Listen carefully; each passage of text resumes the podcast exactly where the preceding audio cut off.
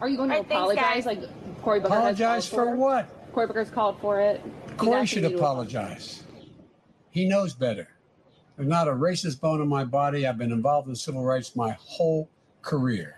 You cannot go to a 7 Eleven or a Dunkin' Donuts unless you have a slight Indian accent. To fully, am I, I'm not joking. The world is different. There's too much unfinished business for us to just look backwards. We have to look to the future. I know Joe. We know Joe. But most importantly, Joe knows us. That's right. And by the way, you know, I sit on the stand and it get hot. I got a lot of I got hairy legs that turn that that that that that that turn uh, uh, um, blonde in the sun. And the kids used to come up and reach in the pool and rub my leg down so it was straight and then watch the hair come back up again. They look at it. So I learned about roaches. I learned about kids jumping on my lap. And I've loved kids jumping on my lap. even call centers, even call centers, which rushed overseas in the hundreds of thousands. How many times you get the call? I'd like to talk to you about your credit card. Poor kids are just as bright and just as talented as white kids. They're gonna put you all back in chains. We need, in my opinion, we don't need white people leading the Democratic Party right now. The Democratic Party is diverse, and it should be reflected as so in our leadership. But I tell you, if you have a problem figuring out whether you're for me or Trump, and you ain't black. this. Why with- does this Chuck, I'm happen? not going to do this. What I'm not going to do this because Chuck, I'm not going to do this because let me just be really clear. Vice President Biden absolutely has a respect level for all people around him, for voters across this country, young people, uh, older voters, voters of color, Black people, Latino voters, Indigenous, Asian American, Pacific Islander. So I'm not going to even uh, traffic in any hypothetical conversation about if he is sensitive enough. We need, in my opinion, we don't need white people leading the Democratic Party right now. But I tell you, if you have a problem figuring out whether you're for me or Trump, and you ain't black. I think Joe Biden might be suffering from that same white entitlement and privilege and ego, where he's just that that old school white male who feels like, hey man, they need me, I don't need them, or I got them already. Joe Biden is under fire this evening on comments he made about working alongside segregationist senators in the past. Biden recalling his early Senate career, bringing up two segregationist senators, Herman Talmadge and James Eastland, who called African Americans an inferior race. I was in a caucus with James O. Eastland, Biden said. He never called me boy, he always called me son. At least there was some civility. We got things done. We didn't agree on much of anything. We got things done. I think the two party system, although my Democratic colleagues don't like me saying this, I think the two party system is good for the South and good for the Negro, good for the black in the South. Um, and uh, uh, other than the fact that they still call me boy, I don't think they've, I think they've changed their mind. a little bit. Just that that old school white male. They're gonna put you all back in chains. 30 seconds or less. What kind of a chance would a northeastern liberal like Joe Biden stand uh, in the South if you were running in Democratic primaries against Southerners like Mark Warner and uh, John Edwards?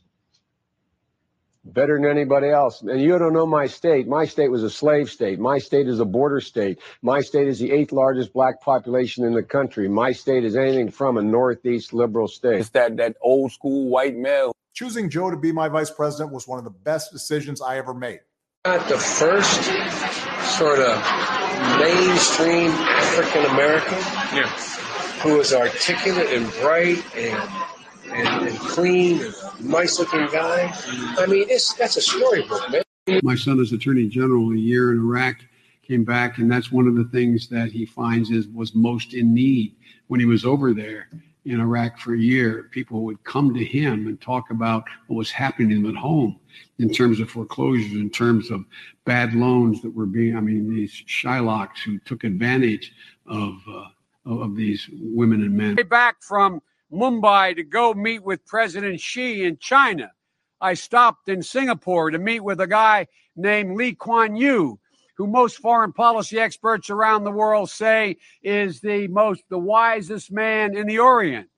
There's not a racist bone in my body. But I tell you, if you have a problem figuring out whether you're for me or Trump, and you ain't black.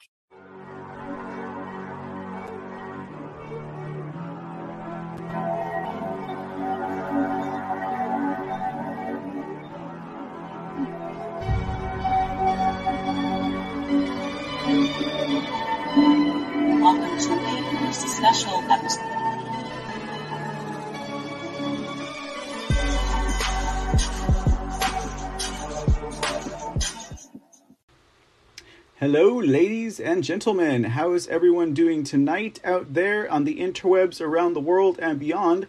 I hope we're all doing great on this, what is it, Thursday? My days get away from me, ladies and gentlemen, sometimes, but we are here doing it live on a Thursday afternoon, Thursday evening, Thursday night, depending on where in the world you are. And I hope everyone's having a great Thursday evening. We are here parked at February 10th, 2022 to bring you a brand new news day with some brand new headlines or whatever it is that we have up our um, faux designer sleeves here at the C Report. I am your host, Mr. C, as usual, and welcome to another brand new edition of the C Report. And uh, yeah, we're looking to do it uh, pretty good and pretty live with you. We got we got a pretty uh, special show for you guys today. I would say it's special we're going to uh, go back to one of our uh, one of our old old old old old old segments that we love to do here ladies and gentlemen and that's you know uh, well the only the only other reason why we may not have ran these segments as much as we had in the past is because well we got a lot of news to cover you know what i mean? So we can't always uh, we can't always indulge ourselves although if y'all wanted to sit here with me for about four or five hours, we could indulge these segments, but uh, they're hardly segment at all because when we're talking about segments, well, President Trump is anything but a segment. He's more like a full main course that Mr. President Trump is. But uh, uh, we'll be running uh, an interview with President Trump tonight that I thought uh, might be of interest to some of the friends and family out there some of the MAGA supporters, some of the true patriots, some of those who love this country and love to hear the voice, the perspective, the viewpoint of our president, that is President Donald J. Trump, ladies and gentlemen. So you can be looking forward to that tonight for sure. Uh, we'll be airing the uh, President Trump and uh, um, Kash Patel interview tonight, ladies and gentlemen. It's uh, Kash's Corner, I think, is the name of his show. And uh, well, ladies and gentlemen, uh, I think that I think uh, don't don't quote me I could be wrong, but I think that uh, I think that uh, interview sits behind a paywall. Uh, so you know, I'm oh, well. I mean, I have the ability to share it with you guys, so I'm going to share it with you guys tonight. So definitely be looking forward to that tonight, and then we'll have a few stories to round out the evening uh, that I think uh, will be of some use to us moving forward into the future, and also highlighting some of the things that uh, you know we don't want to go unseen or unnoticed. And uh, these will particularly be pertaining to, oh, who could that be? That nefarious country to the east, otherwise known as China. So we'll have that kind of a focus for you guys tonight. We'll keep it nice, we'll keep it simple, we'll keep it light. We won't get too heavy this evening and uh, well, we'll see where we go from there. We'll, we'll see where we where we go from there. In the meantime, before we get started, if I might remind everyone who's listening to us today, uh, catch us live on any of the platforms that we uh, currently uh, broadcast on, uh, anywhere from Pilled.net to Foxhole.app. If you are uh, if you are a member at any of those two platforms, I would encourage you to seek out my Pilled account and uh, follow me for free. Yeah, follow me, and I believe that comes with notifications now. So uh, anytime we're going live, uh, as long as you've uh, popped in your phone number there, or maybe even an email address, and you favorite this show, well, ladies and gentlemen, most definitely you will be kept abreast on when we're going live. Uh, we, we started at 7:47 p.m. Central Time today. Just ask Relanon. He was hanging out for a minute Good evening, Relanon. Thanks for joining us. Thank you for gifting 117 gold pills. Always appreciated, sir. Always appreciated. And uh, let's see here. Uh, also, you can follow us for free on Twitch. Uh, you know, over at Twitch, I don't have anything behind a paywall over there per se. Uh, you know, you could always subscribe, uh, which would be great, you know, because uh, we could definitely use the financial support here at the hallowed halls of the C Studios. Or you could toss bits at us if you'd like to. Um, either way, that would be much appreciated, or just follow for free. You know, you could do that as too as well. Uh, but we definitely appreciate your support. And all I could say is, if you're going to be checking this out free, maybe you could at least be spreading the word, spread some links, let your friends know, hey, there's this fabulous potato-headed shaped man that comes on in the evenings, Monday through Friday, and he tells the news and the views like, uh, not like too many other people do. I think, uh, I think that would be, uh, I think that would be most appreciated on our end. Help spread the word, help us grow, help me. If you enjoy what I'm doing and you want me to stay around, uh, that would most definitely uh, that would most definitely be beneficial for both of us in that case, I guess you could say. So uh, yes, most definitely. Otherwise, you know, yeah, hit that subscribe button, or uh, you know, uh, do what you got to do to help me breathe and stay alive, ladies and gentlemen. We're also over at Clout Hub, of course, and uh, you can most definitely uh, you can most definitely uh, follow us for free there. But do follow us if you're enjoying this uh, if you're enjoying this broadcast over there at Clout Hub.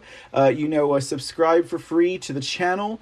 you know, follow the follow our account over there. I know we got a couple of you know well pretty pretty hardcore followers over there at Clout Hub. I, I've been tracking one of you, Hodges Allison, from Clout Hub to uh, to Anchor to uh, now you're you're over at Pilled now. So it looks like it looks like you're taking us over uh, at all at all um, all avenues that you can uh, take advantage of the show, and I'm all for it. Thank you for the support, and uh, that's most definitely appreciated. Finally, if you are joining us over at Rumble which is actually our fourth new home. Uh, we got we got four homes, guys. At least four homes, uh, because you know I like to uh, I like to share the wealth and spread myself thin. Um, you know, uh, you can definitely follow us at Rumble, ladies and gentlemen. Follow us for free. You can catch us live and broadcasting, and you can also catch out, uh, not cash out, catch out catch up with any of our past episodes and check out those replays um, uh, for sure over there you know. And if you're feeling generous then uh, send over what is it called? A rumble rant? I, i'm still learning some of these things. Like uh, i had no idea what a bit was. I was like what is this bit what? Like BitChute like bitcoin like what are we talking about here we're talking about things that I just do not understand, ladies and gentlemen. Okay, so uh, well, well, well, we get it now. We get it now. And uh, you know, uh, the um, uh, family over there at uh, Pilled and at Foxhole are always rather generous with their gold pills. But uh, you know, if you'd like to donate gold pills. Um, our way over here at the C Report for the Mr. C channel or Mr. C TV, definitely help us with those finances and much appreciated. That's actually how I'm bringing you guys the uh, Kash Patel interview tonight. Uh, you see what I spend my gold pills on? I spend my gold pills on news and information and making sure that I get this information out to you guys on a platform that won't crash every other day. Uh, so, anyways, guys, uh, if not that, take us on the road take us uh, to go, ladies and gentlemen. Uh, hop on over to anchor.fm slash the C Report, uh, where you can find any podcasting platform that you would uh, you might enjoy uh, to listen to the C Report on every time you listen to the C Report. You most definitely uh, help us out over here as well. We get I get I get your two cents, ladies and gentlemen anytime you uh, download or listen to an episode of the C Report. You can subscribe for free, or of course, if you would like to support, they also offer that uh, to you guys at uh, three three monthly contribution rates. 99 cents, 4.99 or 9.99 for those of you who are subscribing to us uh, with a monthly contribution over there at anchor.fm. It is greatly appreciated. We can't do this without you guys. I, you know, the longer I do this, the more that becomes apparent because the longer I do this, the more and more I don't have, like, you know, uh, a substantial and uh, um, uh, what is that called? Uh, residual income. So uh, it definitely helps, guys, uh, especially when we're getting into those moments where we are thinning ourselves out and we're skipping meals and we're just walking everywhere because, uh, well, at this point, I can't buy a car, but it's okay, guys. It's okay. I just got to get that little bit of uh, housekeeping out of the way before we get started, ladies and gentlemen. I definitely thank you uh, for allowing me to do that. Gotta gotta do a little bit of the plugging to help try and pay the bills uh, because otherwise, um, well, you know, we'll see what happens. But, anyways, guys, thank you again for joining us on this Thursday night. Oh, you know, I I should say also, we also accept donations. Pardon me, guys. I'm trying to get this stuff out of the way because I'm such a terrible salesman. Like, you guys have no idea how awkward it makes me to uh, feel uh, saying these things, but uh, uh, people tell me I need to get over it and just do it. Like, you know, some people saying, if you want us to stay on the air, you better send your donation. Click the donation button now. Push that button. Send us gold pills. Send us Cash App. Send, do you love what we do here? Because I don't believe you unless you send me money. Like, some people are like that. I just, I, it's so awkward to me to be like that. And I'm told I need to get over it. Uh, we also accept donations by way of PayPal and Cash App. You can read the little ticker tape there down at the bottom if you need the address. Our Cash App is available over at uh, dollar sign MACX 5x5 or 5x5, however you want to interpret that. And our PayPal is available over at uh, MACX 99336. Ladies and gentlemen, I think I'm done now. Okay. we can get on with the news. Okay. All right. Uh, hope everyone is doing well again tonight. As I said, if you're joining us on uh, all of our, uh, uh, well, our few platforms here, and also most definitely over at the Foxhole. Good evening again, Mr. Elanon. Kaori, good evening, sir. I will uh, get back to you as soon as I have the ability to. And uh, Bubbles, good evening, Bubbles. Thanks for joining us again it's nice seeing you pop up there in the audience, Bubbles, and I uh, most definitely appreciate that can donation that you are sending my way to the show. All right, guys, let's go ahead and get underway because let's face it, we've got uh, we've got a pretty. I I enjoyed the interview uh, very much.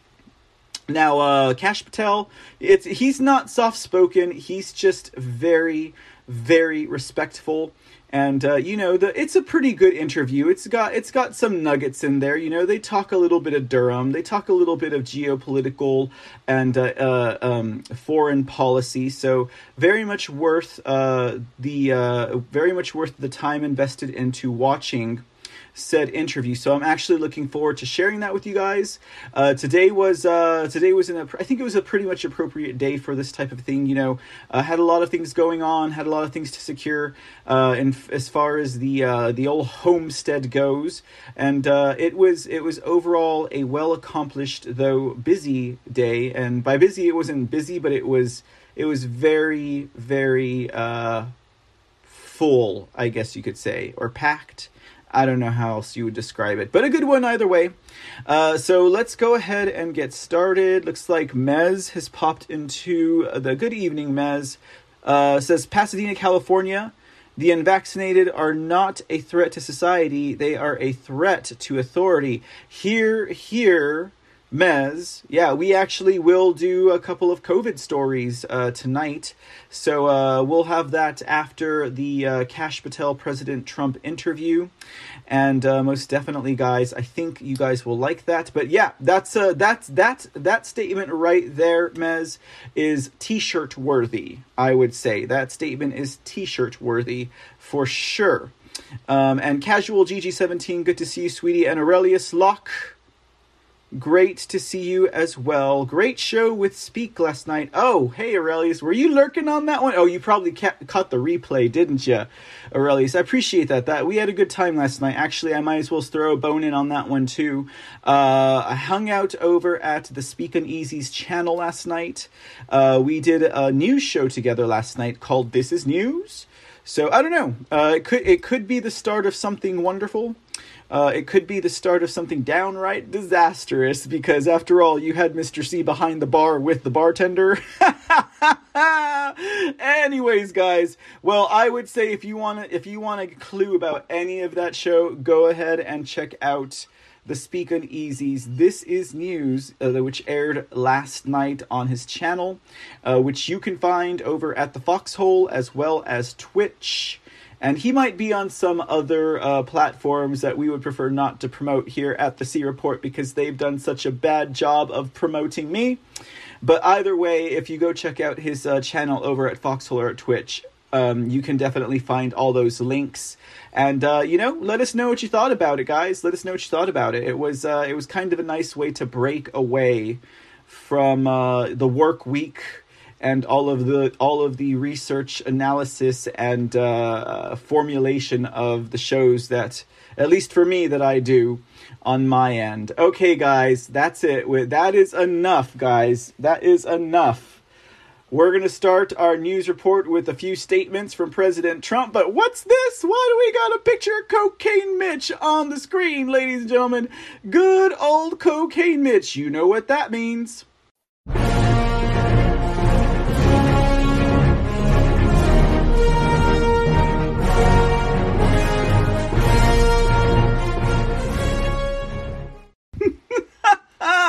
I will never grow tired of that.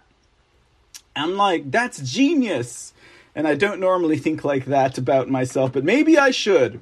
President Trump did say, after all, the first thing you should do is never call yourself average. Never demean yourself like that. That is genius, Mr. C. All right, okay. so now we're speaking Trump's lingo. We're going to try and get on his level. Uh, I'm still quite a few levels underneath him, but anyhow. Cocaine Mitch. I don't know, Mr. Mitch. I would not buy that sack of cocaine. That looks like a sack of flour to me, not cocaine. Ha! Okay, well, well, well why are we? Why do we have Cocaine Mitch's face on the screen?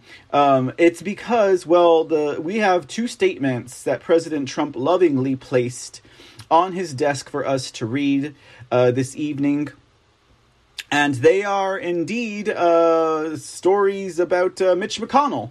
Uh, maybe not directly pertaining to Cocaine Mitch, but, uh, you know, directly pertaining to Mitch McConnell. now, for those of you who are new to this uh, broadcast, or those of you who have absolutely no idea what we mean when we say Cocaine Mitch, it took me a while to figure it out as well, okay? I was like, well, why the heck do they call him Cocaine Mitch?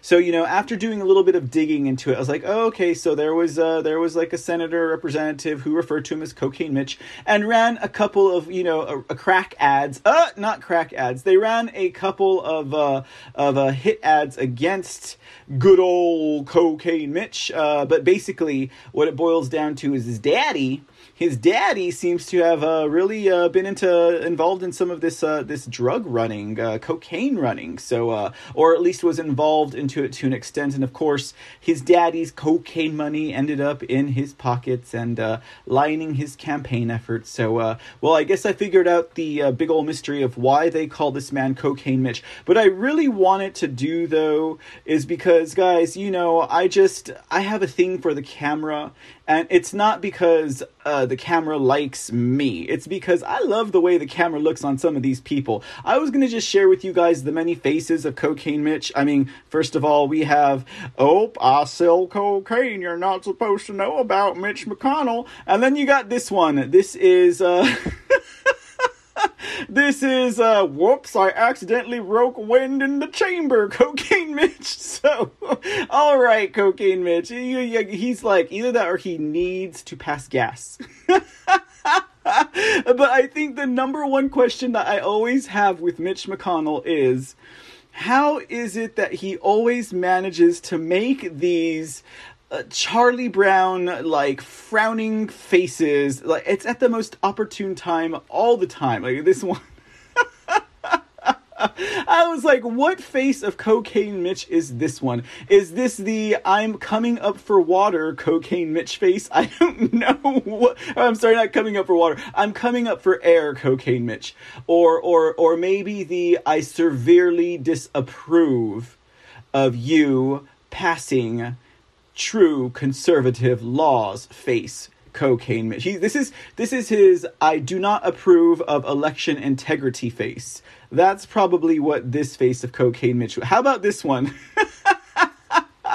now this one is not I need to pass gas. This one's like I just crop dusted all I just crop dusted President Trump. That's what this face is right here. I don't know about you guys, but uh or he's up to something he's definitely up to something with that face there and you know it's it's weird to see him smile when he smiles and it's interesting how his smiles still look like frowns.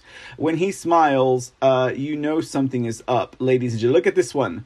This one is the fake look of disapproval. This is the one that he says. This is the one when he looks. He's like, "Now AOC." Oh wait, I forgot. She's a Democrat. I mean, he's. I was like, I forgot. He's not a Democrat. She's not a Republican. My bad. Okay, wait, wait, wait, wait, wait. Let's try this one again. Now. I can't do it like his voice. His voice is far too deep for me to try and like impersonate. I mean, you guys all know what Cocaine Mitch sounds like, I'm sure, but this is his fake disapproval face. This is the face that he makes at a RINO that's done something wrong and he wants the world to believe that he is reprimanding them. That's what this face is right there. I'm not going to even try and do his voice again because I'm just going to start laughing. Okay, so there's this face. Now, this is just the constipated face. Okay. this is just the, or this is just the, this is just the, I don't know, a conservative, bill, an election integrity bill passed and he had to agree with it. And so he threw up in his mouth a little bit. How about that one? That's the kind of face that this cocaine Mitch is making right here. What's the next one? Oh, this one's the creepy smile. Okay, this is the creepy smile. He's like, I stuck my finger up your butt and there's nothing you can do about it. Like that.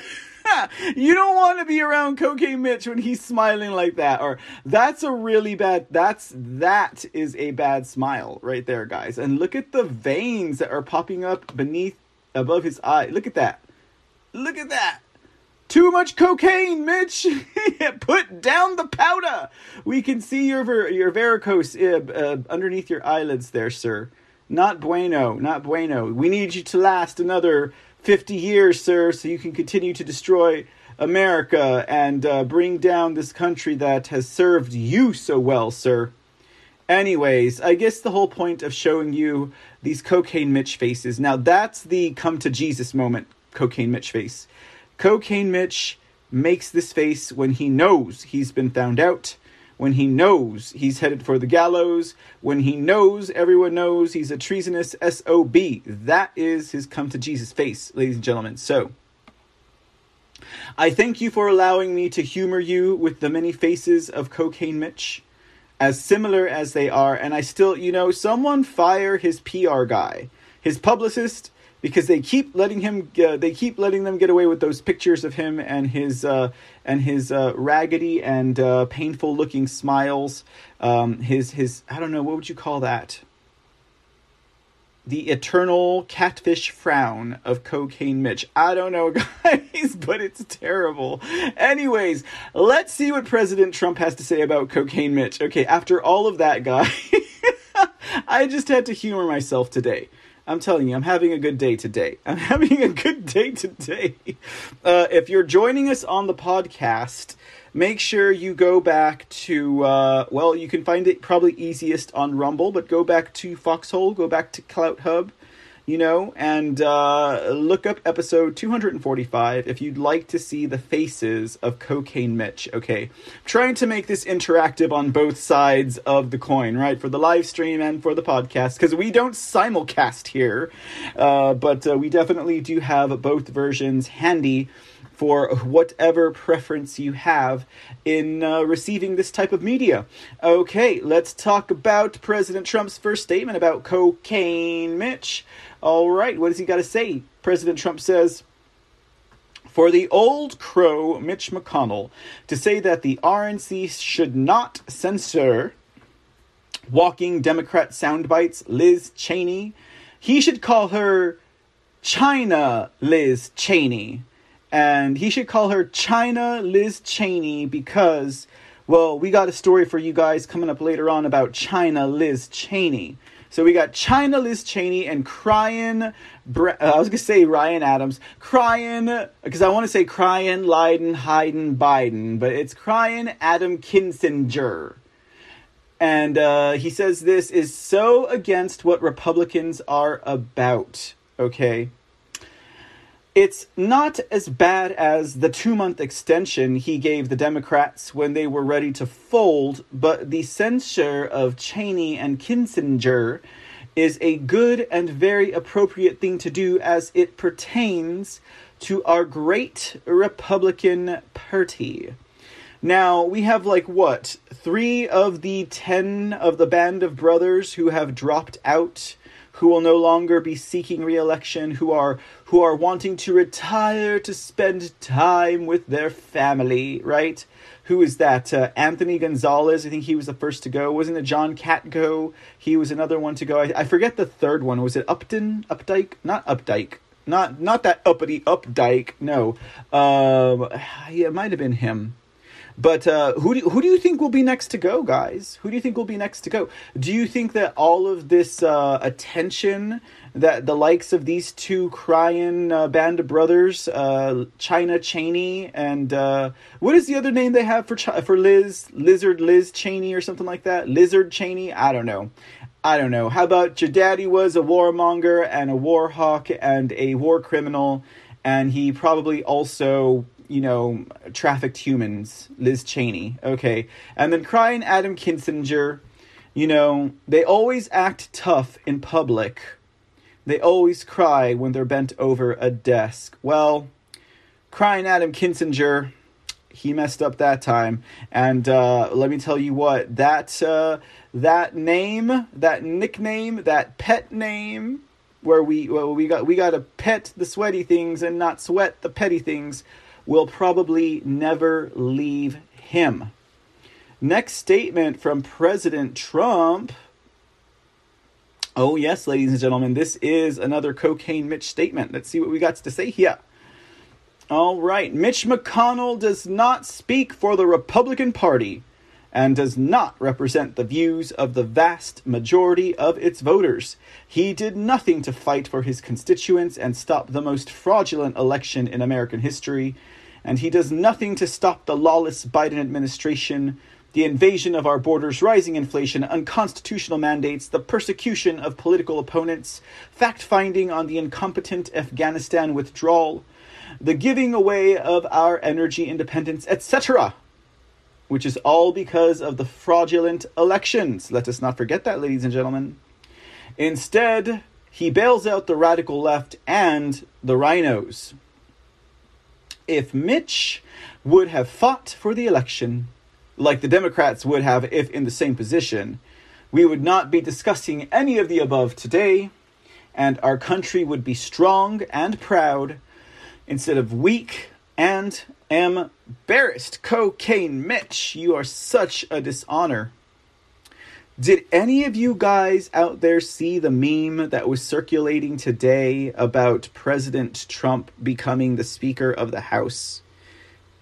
Now, I, I, you know, when you see a meme like that and it's coming from a source that you think is at 80 to 85, 90% reputable, you have to go and search for that information. So I went to go search I didn't find it, so I can uh, I think I can confidently say that that was just a meme, like any other meme, ladies and gentlemen. But uh, you know, every time I think yes, it could be a good idea for President Trump to become the speaker because you know he would wield, you know, a certain amount of authority there that uh, could be beneficial. I have to check myself before I wreck myself and say, you know what? He never, ever, ever, ever conceded as president, and uh, we understand him to still be the rightfully, dualfully elected president. So I don't even think, on a technicality, he could run for House Speaker unless the tides have, uh, the currents have shifted you know, the storyline has changed, the timeline is altered. Because all of that could be the case too. And then, you know, they could say, well, yeah, I never did concede, but, you know, I'm still going to do this anyways. I mean, I don't know. But I think quite definitely, uh, well, it could be a good strategy for him to be the Speaker of the House. I just, I want him to be the president that he was born to be. And that, my friends, is my president. All right, guys. Okay, I'm to get off my little melodrama box there. Sean Joe, thank you so much for gifting the cookie. Uh, Cat. Cataxidly. Did I say that right? CD Tax Lady. Sorry, my vision's going. CD Tax Lady, thank you for uh, gifting the shades over there. I appreciate you uh, sending that this way. Uh, most definitely. Canoe Tripper, good evening, good day. How are you doing today? Good to see you. And Aurelius Locke, still uh, hanging out over there. I see, buddy. I hope you guys like that uh, Mitch McConnell, Old Crow, Cocaine Mitch segment I did. I think I'm going to clip that out and put it on my socials just because I had a lot of fun doing that. Connie Ketchup, good evening. How are you doing? Uh, Connie Ketchup says he looks like Walter Puppet from Jeff Dunham, comedian ventriloquist. Yes, I remember Walter, uh, Walter the Puppet, Jeff Dunham, and I kill you. I kill you now. Right? Yeah, I remember him.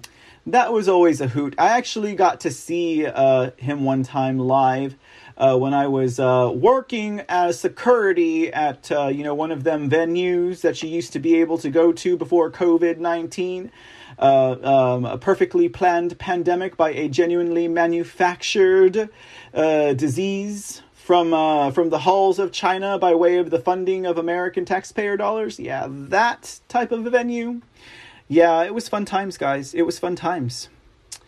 Um, all right, guys. Well, before we get into the rest of the show today, I told you we're going to keep it light and simple tonight. Uh, we are going to watch uh, the interview du jour between uh, Kash Patel and President Trump. This is a brand new interview, I think, out within the last 24 hours, uh, as uh, as recorded and distributed by Kash's Corner which is a, a, television program, a broadcast, a live stream, a show that comes out behind the paywalls of the Epoch Times, ladies and gentlemen. Your gold pills, I would say, go to good causes. And uh, so, yeah, that's what we're going to do to start up the show. We got a couple of articles right after this interview, maybe three articles. We'll talk China. We'll talk COVID 19. We'll talk China Cheney. And uh, I think that'll be a good wrap for this evening, guys. So I hope you guys are looking forward to this. I know I am. Can't wait to share it with you guys. And uh, well, with that said, let me make sure we're set up for good sound, ladies and gentlemen. Hope you all are having a great, fabulous Thursday. I feel like I got a lot accomplished today. It was so busy, you know. Um, who knows? Maybe if I do a pop in later on, I can tell you all about it. But I could tell you one thing's for sure we're finally getting some Mr. C stuff. We're going to get some Mr. C stickers here, guys. We're going to get some professional Mr. C stickers. It's going to be, uh, you know, I would say it's going to be our first item in our uh, merch shop, but they're stickers, guys. I'll probably just give them away. Uh, but any, or, you know, someone, you can donate or something like that if you want a sticker. I don't know. I'll figure it out. Or maybe it'll be like the first 10 to come to the show, or I don't know. I'll figure something out. I don't know. I'll mull it over. Okay, guys, here we go. Oh, and the best part is I was able to, uh, what do you call it? I was able to, uh, uh well, I had to, you know, redesign and do some stuff so you could read. Like, I've shown you this, guys, before, right? Look. my business card. My business card says the report because you can't see the darn sea. Okay, we fixed that, ladies and gentlemen. We fixed that. You can now see the sea. Okay, so it just took me about half my life to do it. Okay, with that said, ladies and gentlemen, let's go ahead and get this. Uh, let's go ahead and get this going. Thank you for the cookie, Sean Joe. It is so much appreciated. And uh, Connie Ketchup says, I think there is a legal reason he could not run for speaker or something. I just remember hearing something. Well, I'm pretty sure that uh, that something's probably true. Uh, but either way, Miss Connie, Mr. Sean, Mr. Aurelius, Mr. Uh, uh, uh Mr. Uh, CD uh, Tax, Mrs. CD Tax Lady, Mez, Casual GG, Canoe Trip, Railanon, Kaori, Bubbles, my lovely, lovely friends in the chat room, and everyone beyond. Uh, here comes that interview. We'll see you in about, it's about eh, 30, 35 minutes long. So, you know, if, if you if you want to go fox hopping, or if you want to go uh, peruse the Twitchers or whatever, just be back in 35 minutes. Ah, just kidding. All right, guys, we'll see you in a minute. Hey, everybody. During the past year, we've been fortunate to have some great conversations on Kash's Corner. Today, I think, is the most special. Today, we are going to be talking to my former boss about on camera what he and I discussed in person so often, be it in the Oval Office, in the residence, or on the road with the president. We talked about defeating terrorists. We talked about ending the never ending wars. We talked about bringing home American hostages, reforming the intelligence community, and so much more. Those conversations were had on Air Force One, Marine One, or the Oval Office. Today, on camera, we bring you some of these conversations with the former president of the United States, Donald Trump, here in Mar a Lago. Mr. President, thanks so much for joining us on Epoch Times and Kash's Corner. We're, we're excited to have you. Thank you for being with us Very today exciting. At, at wonderful Mar-a-Lago. I'm glad to be talking to you. I'd want to sort of just jump right in, sir. We know what your administration accomplished against China, against C- the CCP, and how you made Xi Jinping respect you. And we saw how the last year has gone, sir. What I wanted to know is, Mr. President, what is it? What is the next? What does the next three years look like? How do we take on China? What does the next administration, the next president, have to do, not to just get us back to where we were, but even further along? It is the saddest period of time uh, that I've ever seen for our country. We had everything so good. You were a part of it. The borders, uh, relationships with other countries, they respected us. We made trade deals that were good deals. We broke bad deals and made great deals. Like uh, we got rid of NAFTA, which was a horrible thing, and we have the USMCA with Canada, Mexico. Uh, but this is the saddest time for our country, and I think the most embarrassing time for our country. And it really, look, the borders are a disaster with millions of people coming in. Everything's a disaster. There's nothing good. Inflation. But the point that was the worst, I think, was that whole, the way they withdrew from Afghanistan. Yeah. The way they withdrew. No, I was, I got them down to 2,000 soldiers. I was getting out. We were going to get out with strength and dignity and, and our equipment and no deaths. The way they withdrew from Afghanistan was like we were the the gang that couldn't shoot straight. It was the most and to take out the military before you take out now they're hostages. Okay, we'll call Yeah. them the hostages, the Americans Mhm. and some others, but and now they're just taking thousands and thousands of people out of Afga- Afghanistan. They don't even know who they are, where they come from. Uh, we're going to pay a big price later. You watch. You're going to pay a big, big price with terrorism and other things. But um, it, it is so sad to see it. It's just not reset even. How do we reset okay, China? so it's got to be reset. Uh, China now is uh, going to be on a rampage. I think after the Olympics, bad things will happen with respect to Taiwan. Okay. Would have never happened with if the election weren't rigged. This stuff would have never happened. It was a rigged election and a disgraceful situation.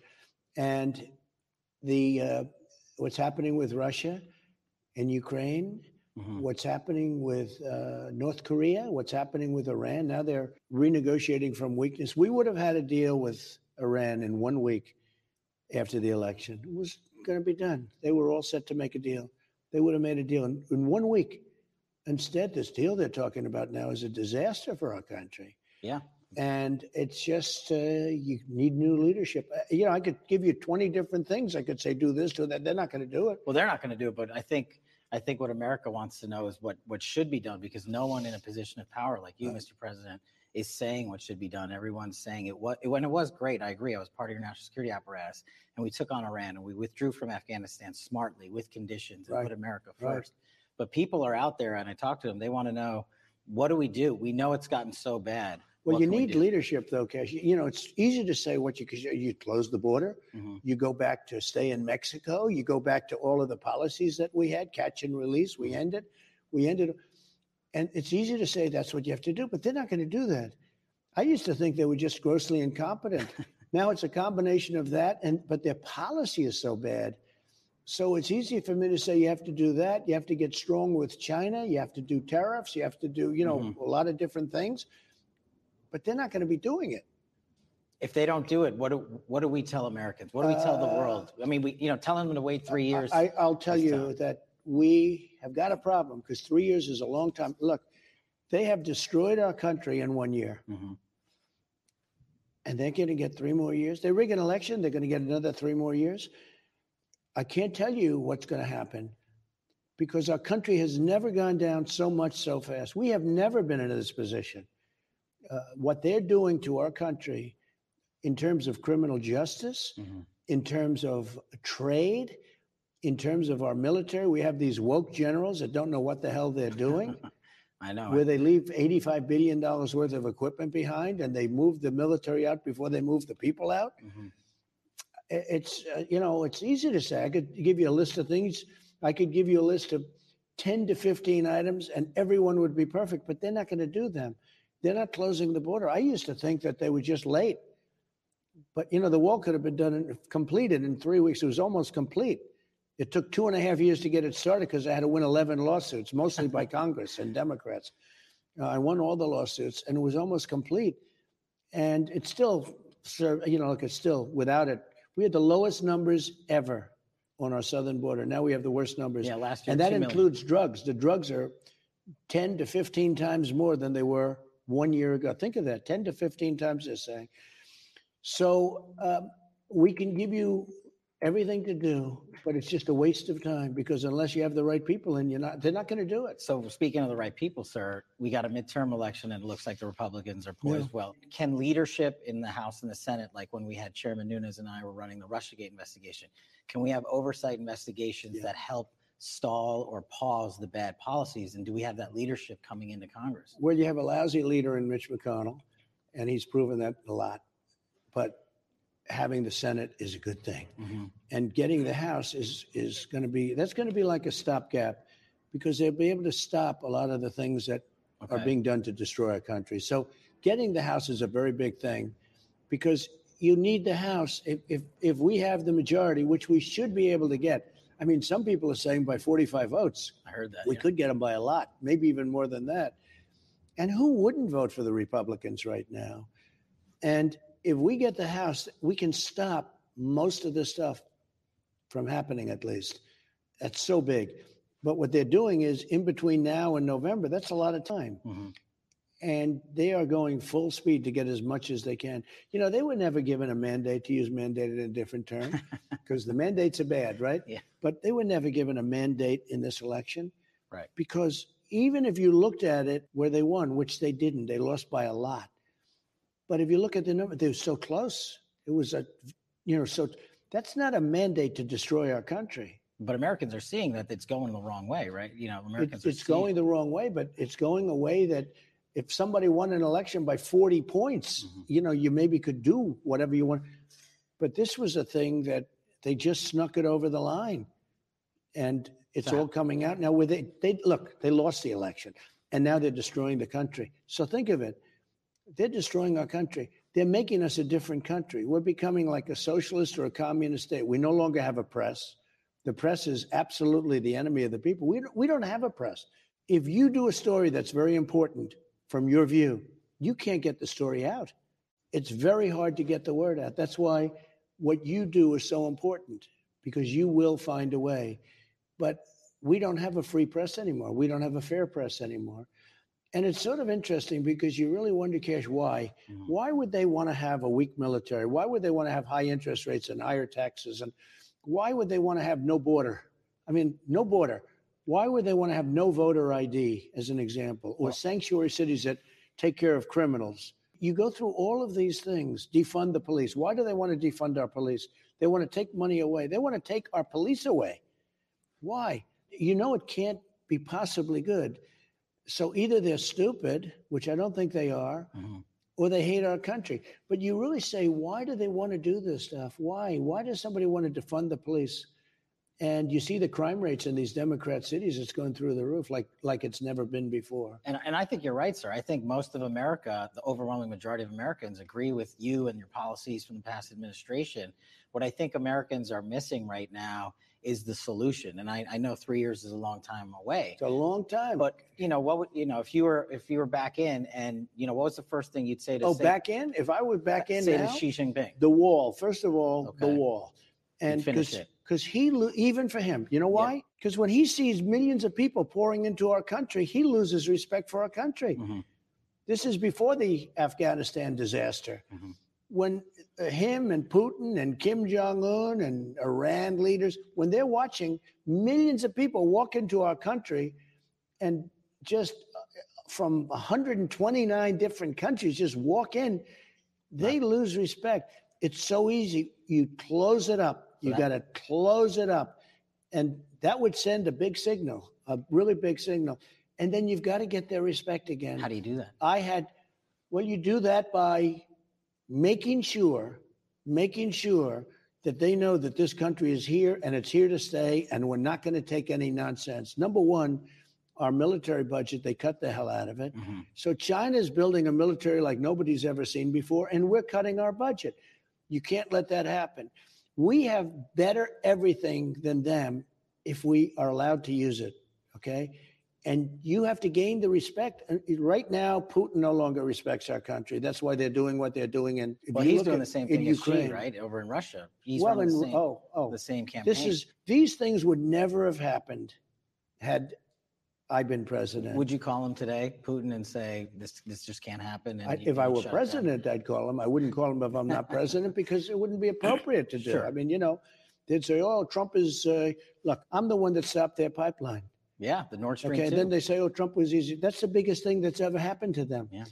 And I got along well with Putin. I I got, had a very good relationship with him, but he understood, and I understood. We had an understanding. He would have never done Ukraine, and Xi would have never been, you know, doing what he's doing. Look, he's looking to do Taiwan.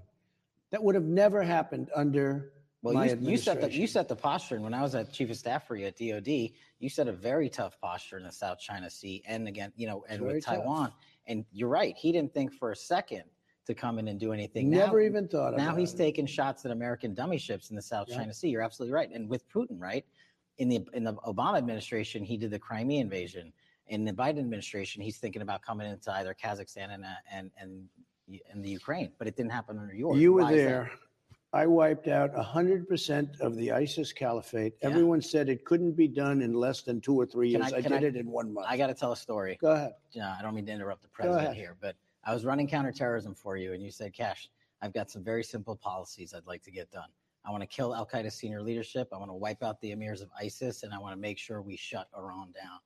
Mr. President, I had a I had a uh, an org chart for ISIS and Al Qaeda on the back of my office door when I was head of CT for you, and we xed out 98 percent of the people on the org chart because you took the fight to them, and that was a humbling and impressive experience. Do you think now, with what happens in Afghanistan, they're going to be back on the rise, and we're going to have to deal with that? Well, they situation? already are on the rise. And look, uh, they were they were wiped out 100%. You know, remember I wanted to leave because we were 95% there. I said, "Oh, we can leave now. Let these other countries handle it. Let Russia handle it. Let uh, Iran handle it. You know, we're doing their work for them. Yeah. Like with ISIS in particular. They hate ISIS. I said they can handle the rest. And then the press said, "Oh, it wasn't 100%." I said, "Okay, I'll do 100%." You did? And I wiped out in 2 weeks the 100% ISIS free, Iraq and Syria. Nobody could believe it. And I had great generals. Here's the good news we have great generals, not the guys like Milley that you see on television. We have really great generals. I know a lot of them. Yeah. And look at the job they did for me when I when I went to at, when I said go get them. They went. That was the end, and I didn't go through Milley. When I said go get them, we did an incredible job with ISIS. People don't even believe it to this day. Uh, we also had thousands of soldiers on the border between Syria and Turkey. And I said, why are we protecting Turkey or Syria? Why are we in the middle of these two armies that have been there for a thousand years more? Mm-hmm. Why are we doing that? I took the soldiers out. You did. So we got down to like 50. I said, I'm not going to let 50 soldiers be between these armies. I got them out. And everyone said, oh, what a mistake. Nothing happened. Nothing happened. We had 5,000 soldiers there. And I t- kept taking them out, taking them out, ta- because they why are we a place? We can't protect our own border, our southern border, and yet we're we're protecting a border between thousands of miles away between Turkey and Syria. I said, bring them home. I took them out. You know what happened? Nothing. Nothing. But they you- went back to where they've been for the last 2,000 your, years. your foreign policy, you, you drew us out of wars, you- Yeah. of the forever wars, as we called them. And, you know, I ran that for you in Afghanistan, Iraq, and Syria, and you did that successfully. Do you see us going back the other way? Are we going to, in the next year or so, with the current leadership structure, with the politicization of the national security apparatus, how do we stop us from going back into an Afghanistan with the rise of ISIS and Al Qaeda? Well, people don't know we also fought Russia. You know, we uh, were being hit a little bit by Russia. And I said, don't do it again. Don't do it. I said it two times. And then we did something. People don't talk about it, and I'd rather have them not talk about it. But we hit them very hard, Yeah. And they know it, and we know it, and everybody. And it was a level of respect that we developed that was very good, and even a relationship. But we developed a level of respect. Yeah, we shouldn't be fighting with Russia. We shouldn't be fighting with these countries. We should get along, and that includes China. We would have had a very good relationship with China. COVID was too much to take because when that mm. came in, and it came in from China, it came in from the Wuhan labs. Now everyone agrees. You and I knew it back then when Rick Grenell and I briefed you. That's right. Rick was great. And you you shut down travel from China at, right after the briefing that Rick and I gave you when we were running the Intel community. And that was the right move. And people didn't want it done. And now they still have two years later, the rest of the world has travel bans in place. That's What do you say to them about all these travel bans and everything that they're still doing? Well, I say this. I say China got away with something that's absolutely terrible. One of the worst things ever to happen to the world, maybe the worst thing, because the whole world mm-hmm. has been so affected by the China virus. The world has been affected. But I had a great relationship with China up until that point. At that point, it was too much. How do you have a great relationship when you have millions of people all over the world dying? Oh, and now Biden gets in. He does such a horrible job with the COVID. It's it's like they don't know what the hell they're doing. And he came in. I'm going to solve COVID. I was. They had more in his year, and that's after all of the everything that we have. We developed therapeutics, vaccines, everything with all of the stuff they have, all of the knowledge that we mm-hmm. learned, all of the gear that we bought, you know, with the ventilators and with the outfits and the masks, the goggles. We stocked up the whole country. We did a great job. I got very little credit for doing that was an incredible job. All the cupboards were bare. The states were bare. The United States government, our cupboards were empty. They were all empty. You've stocked and we stocked them up. And Biden comes in and they didn't know what they were doing. I and mean, now we got tests coming in that are made in China. Yeah, We have tests coming in made in China that don't work. They didn't have any tests for the new variant that came in. They are so unprepared. It's been terrible. So, what do you tell the American public who are now sick and tired of being locked up for two years, who know your administration did all that successful stuff? What do you tell America now saying going forward? What do we do? You have to end the mandates. The to end it. mandates are horrible and they have to be ended and they shouldn't have started. Initially, I closed it to China, but I let the governors make the decision on what they're going to do. You know, not every state closed. Some did, some didn't. Some absolutely remained open. You know the ones and I know the Yeah. ones. But I, I said, you make your own decision from a state standpoint. It was ex- really the right thing to do. The Democrats went crazy and they just closed everything. New York, I don't know if it's ever going to be the same what they did in New Yeah, York. our home. You know, it's so dis- it's so sad what happened in New York. You look at what happened, but uh, the, some of these states were uh, what happened in Los Angeles, what happened in parts of California, um, but a lot of Republicans did a very, very just a great job in terms of that. But you know, I didn't close anything. I let the governors make that decision.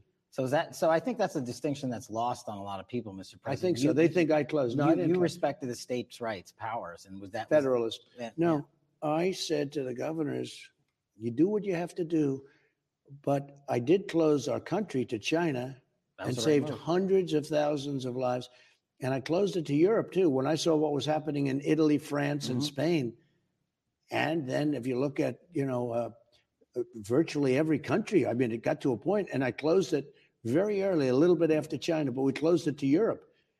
And those two closures, Europe and China, mm-hmm. they saved hundreds of thousands of lives. And so now you would, you know, now we're past it. You would tell the American people now. Get on with your life. Move on, right? Now I say, and you know, the whole concept of children, with the children getting going through all of this, masks and vaccinated, what they're doing is just absolutely crazy.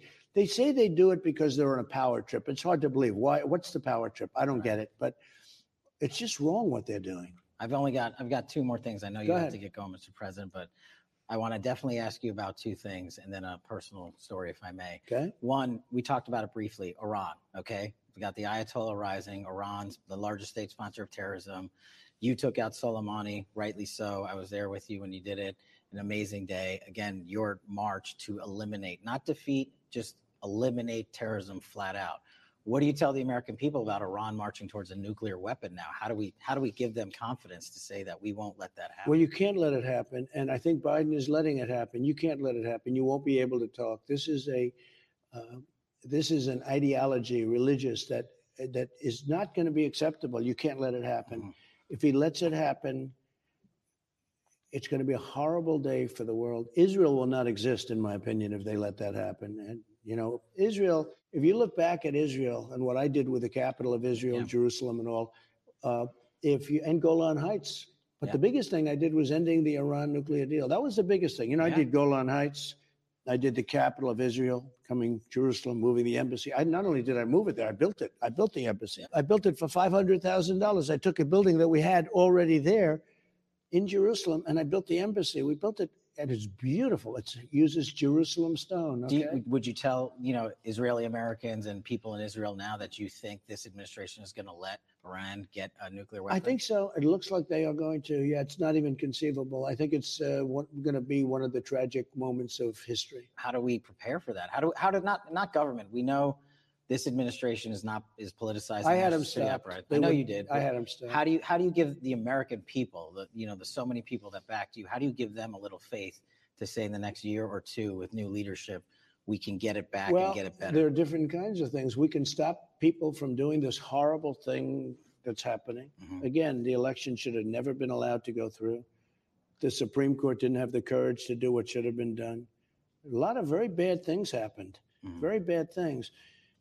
The House will help, but they won't be able to help very much because I think we're going to have a tremendous victory in the House and we can win the Senate.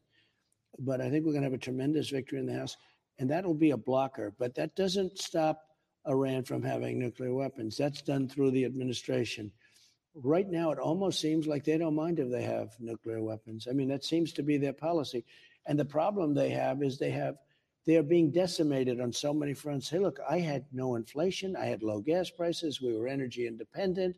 We were How do we get- respected how do we by get that Russia, respected by China, respected by Kim Jong Un, North Korea. We were respected by Iran. We were really respected by Iran. I'm telling you, we would have had a deal I in know, one we way. had them on the heels. But we were respected by everybody.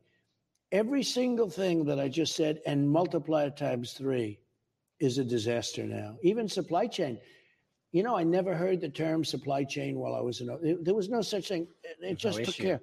Everything worked out well. There was no supply chain issue. There was no problem. Nobody talked about, well, we got to start working about. I leave office, and within less than a year, the stores are all empty.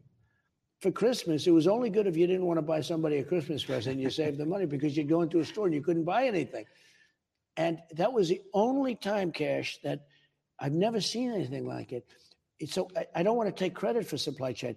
This was just happening routinely, and it has been for many, many years. These guys have destroyed our supply chain. I was in California, and where the boats come in with the big cargo containers. Yeah, Long Beach. I have never seen anything, and I've been passing it for Mm-hmm. 20 years. I have property out there. I've been passing it for 20 years, and I've seen it for 20 years. And it was, you know, something. Yeah, they're lining up a, in the a container would come in, it would be on a truck, and it would be gone, and you, they're stacked up like I've never seen anything. You, there are thousands and thousands of containers. I said they'll never get rid of these things. They'll never get rid of them. How and do we- this goes how- on for miles. By the way, that's a big port. Yeah. And this is going on for miles. And I, I said, look at that.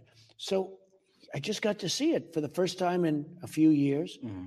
And I said, I've never seen anything like it. So supply chain's a big problem. So you take that on. You, Well, it's all, look, it's all interrelated. everything's fixable, Mm-hmm. but you need the right people to fix it. We don't have the people now. I'd like to be optimistic, say, "Oh, here's what you do. Mm-hmm. I can say what to do, and I've said a lot during this interview. I can say what to do, but they're not going to do it. They're not going to freeze the border. They're not going to throw out murderers and drug dealers that have poured into our country and terrorists. Yep. We have terrorists coming in from Afghanistan. Afga- Afghanistan. Oh, yeah. And they're being flown in on planes. 3% of the people that they've taken in are vetted and checked. Mm-hmm. And a smaller percentage should be look, when you have a war and you, that war ends, and I'm the one that really ended it, all I wanted to do is take it out very You want to do it smartly. efficiently. But when that war ends, we don't, no country's ever taken in all the people. So the war ends, and now we take in tens of thousands, hundreds of thousands of people Without vetting them. they have no idea who those people are. A big price will be paid. I want to just get one one more personal story and then one last thing I think you and I always enjoy talking about, sir. You know, when you and I get together, I was I was fortunate to head up a lot of your hostage rescue operations. right. And what the world doesn't remember is that you, sir, brought home more Americans and, and citizens from around the world than and all the previous presidents combined. Over 48 hostages. 50, actually, I got to correct you. It's 54. Okay, I'll take that. I like that. Correct. 54 hostages 54 and zero dollars. And it was such a We never paid. We never paid, and it was such a priority for you. And that then the taxing work that goes into getting just one. But I remember this moment, sir. We were in the Situation Room. I was heading up counterterrorism for you, and it was the night of the Baghdadi strike. And we call Signal Jackpot. You order the raid, absolute right call. Yep. Even though some people are advising you not to do it, the absolute right call. Take out Baghdadi. He's dead you on, on a Saturday evening at the White House look at me and you said, Kash, I want the I want the contact information of the Muellers, the Sotlofs, the Foleys, and the Kassigs, and we know who they are.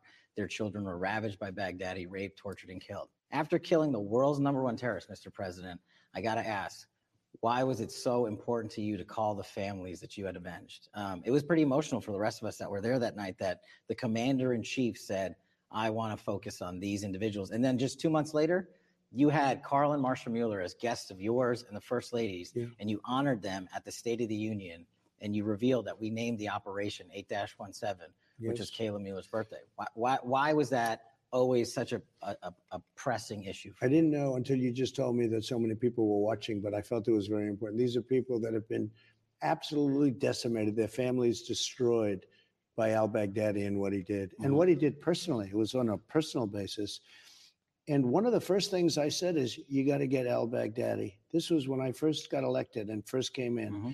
and not easy. You know, they've been looking for him for 16 years. They've been looking for him. Yeah. And I said, you got to get him. I always say the guy with the fan behind us. You know, remember he'd always had that same picture of him and the little fan behind him as he was preaching. Yeah. But we took out al Baghdadi, and yeah, the first thing I did, I called the parents and the relatives and the friends of of the people that were just Why- absolutely Why was that so important to you, sir? Uh, because nobody suffered like they did at the hands of this animal. He was an animal. And he was rebuilding ISIS. He was building it and he was rebuilding it. He was going to rebuild it fast. If I weren't president, you'd have ISIS all over the world right now. We'd we have- knocked it out. We wouldn't have gotten our hostages back. You would have never gotten them back. No, we got them back, and uh, we didn't pay for it. You know, if you start paying, if you say, "I'll give you five million, if you give me," once you start paying, We can't. it's no good because then you have plenty of negotiations. Okay, we got, as you say, 54, 55, 56. I hear different numbers, but whatever it may be, we got them back, and we never paid. If you start paying, everybody all of a sudden becomes a hostage. But when they know you're not going to pay, it makes life. And there's still Americans that are hostages. What Oh would yeah, you, sure. What would you tell those parents Well, right you have now? in Afghanistan. Yeah. You have hostages right now, and it could be in the thousands. I mean, uh, nobody's telling me the numbers. Nobody knows the numbers. It could be, you know, people are saying two or three hundred. That's hmm. too many. One is too many. Yeah. But it could be in the thousands. But you have people because we took our military out first. How stupid is that? Well, you know, let you know. This is actually. I'm going to add one on here. You came up with the conditions-based withdrawal for Afghanistan, and I was fortunate enough to be over at DoD, and you, and you said, "Kash, we're not leaving until we get the Americans Right. first. We're not leaving until one we of the conditions. we're not leaving until we wipe out Al Qaeda and ISIS. We're going to leave Bagram. We're going to keep it. We're going to leave special forces in the country, and we're going to bring every American home. Fast forward in juxtaposition what they're doing now. They just left. People are falling out of the sky to their death. And by the way, they were texting American citizens in Afghanistan to say, please come to Kabul if you can, and we'll get you out. Yep. What kind of foreign policy is that? Well, we America? gave them a list. We gave the Taliban a list of all the people that we knew that were Americans as we were leaving. It was crazy. So now they know it, and they probably have them, and some are captured. There's no question Yeah. about it. And some are living a very bad life. But we gave this all to them. The way they did that is not, number one, it's not excusable. And the way they did it, it is just uh, not even believable that somebody could be so stupid, that they could be so weak and so stupid. We look like we surrendered. Not one soldier was killed in 18 months. I oh, spoke to Abdul. Abdul was the leader of the Taliban, still is. And I had a very strong conversation with him. And we didn't lose one soldier in 18 months. And then we we flee. There was no reason to even go quickly. I would have said, Take the people out, take the equipment out. When everything's gone, get some of the people from Afghanistan that helped us, the interpreters, etc. Not tens of thousands, not hundreds of thousands. It's a small group, but get them. I mean, people are fleeing Afghanistan. Hundreds of thousands of people are coming out. They're coming into our country. We have no idea who they are. It's uh Do you think we? it's very sad. Do you for- think in the next three years we have to go back into Afghanistan? We as a conventional I military? hope not, but I would have kept Bagram. It was always my plan to keep Bagram, not because of Afghanistan. Mm-hmm. They spent billions of dollars building it 20 years ago. Has the longest, most powerful runways, thick. It can handle anything, and it's right next to China. It's one hour away from where they build their nuclear weapons, and they they lost. See, the world doesn't know that part about it. I don't think people know that. I don't know if they know it or not. How can you lose Bagram? It's one hour away from where China does its nuclear weapons. Now, to add insult to injury, they have a parade displaying all of the equipment that they got from us. Think of it. Yeah. Seventy Came in and took it. thousand trucks. And these are armor plated, many of them, the most expensive. This is not 70 like you know, billion, you go down to your local dealer. uh, 700,000 machine guns, rifles, weapons, helicopters, helicopters, tanks, night goggles, uh, out of the box, brand new, better than what we have, the new model, Mm-hmm. the newest model. And here's the other part China is now taking over Bagram. China is going to have Bagram. And they also have a lot of our weapons because they're re engineering and going to build them for themselves because we made the greatest, you know, the Apache helicopters, et cetera. And they're now studying our helicopters because they want to build them just like that. This is one of the greatest catastrophes. And not only in terms of actual, in terms of psychological, I think it's the most embarrassing day or week in the history of our country. And the fake news media hardly wants to talk about it. How do we get it back? How, who, who, who does that? The next leader. What do they have to do? You need a leader. Mm-hmm. You need a leader. What, if you have the leader, it'll all work out right. But we don't have that right now. Are we going to have that leader? Not it, right now. You have nothing close to it. I hope we do. You're going to find out. Going to find out. I will say this: we had the country better than it's ever been. The economy, everything. It was the best economy we ever had. And then COVID came in from China. I call it the China virus because it's a much more accurate term. But the China virus floated in, and then we rebuilt it again, and we handed over something that was incredible, and they blew it. Yeah. And he ran on the basis that I will stop COVID. He didn't stop anything. It was a disaster. And they weren't prepared. They didn't order the kits. They didn't order the tests. They didn't order the therapeutics that you need. The therapeutics are so important. We developed great therapeutics. They didn't order it. They were totally unprepared. You know what's the, what I see as the difference, Mr. President, across the board from a national security, defense, law enforcement position, is you just did the mission. You ordered your priorities be executed, Yeah. and compared it to today, they politicize it. They want to know what the media is going to like. They want to take their cues from the media. That's what I've been saying um, recently on TV. That I think just because President Trump placed the priority against Russia, against China, against Iran, bringing hostages home, killing terrorists, they want to do the opposite. And I think that's just a tragic uh, day for America. What do you think? I think this they're good at two things politics and rigging elections. That's it. If they use the same genius on running our country, we'd have a country like no other. And you know, when I say make America great again, I mean that because we have to make America great again. They never talk about greatness. All they talk about is the same old stuff. It's you watch the news. It's COVID.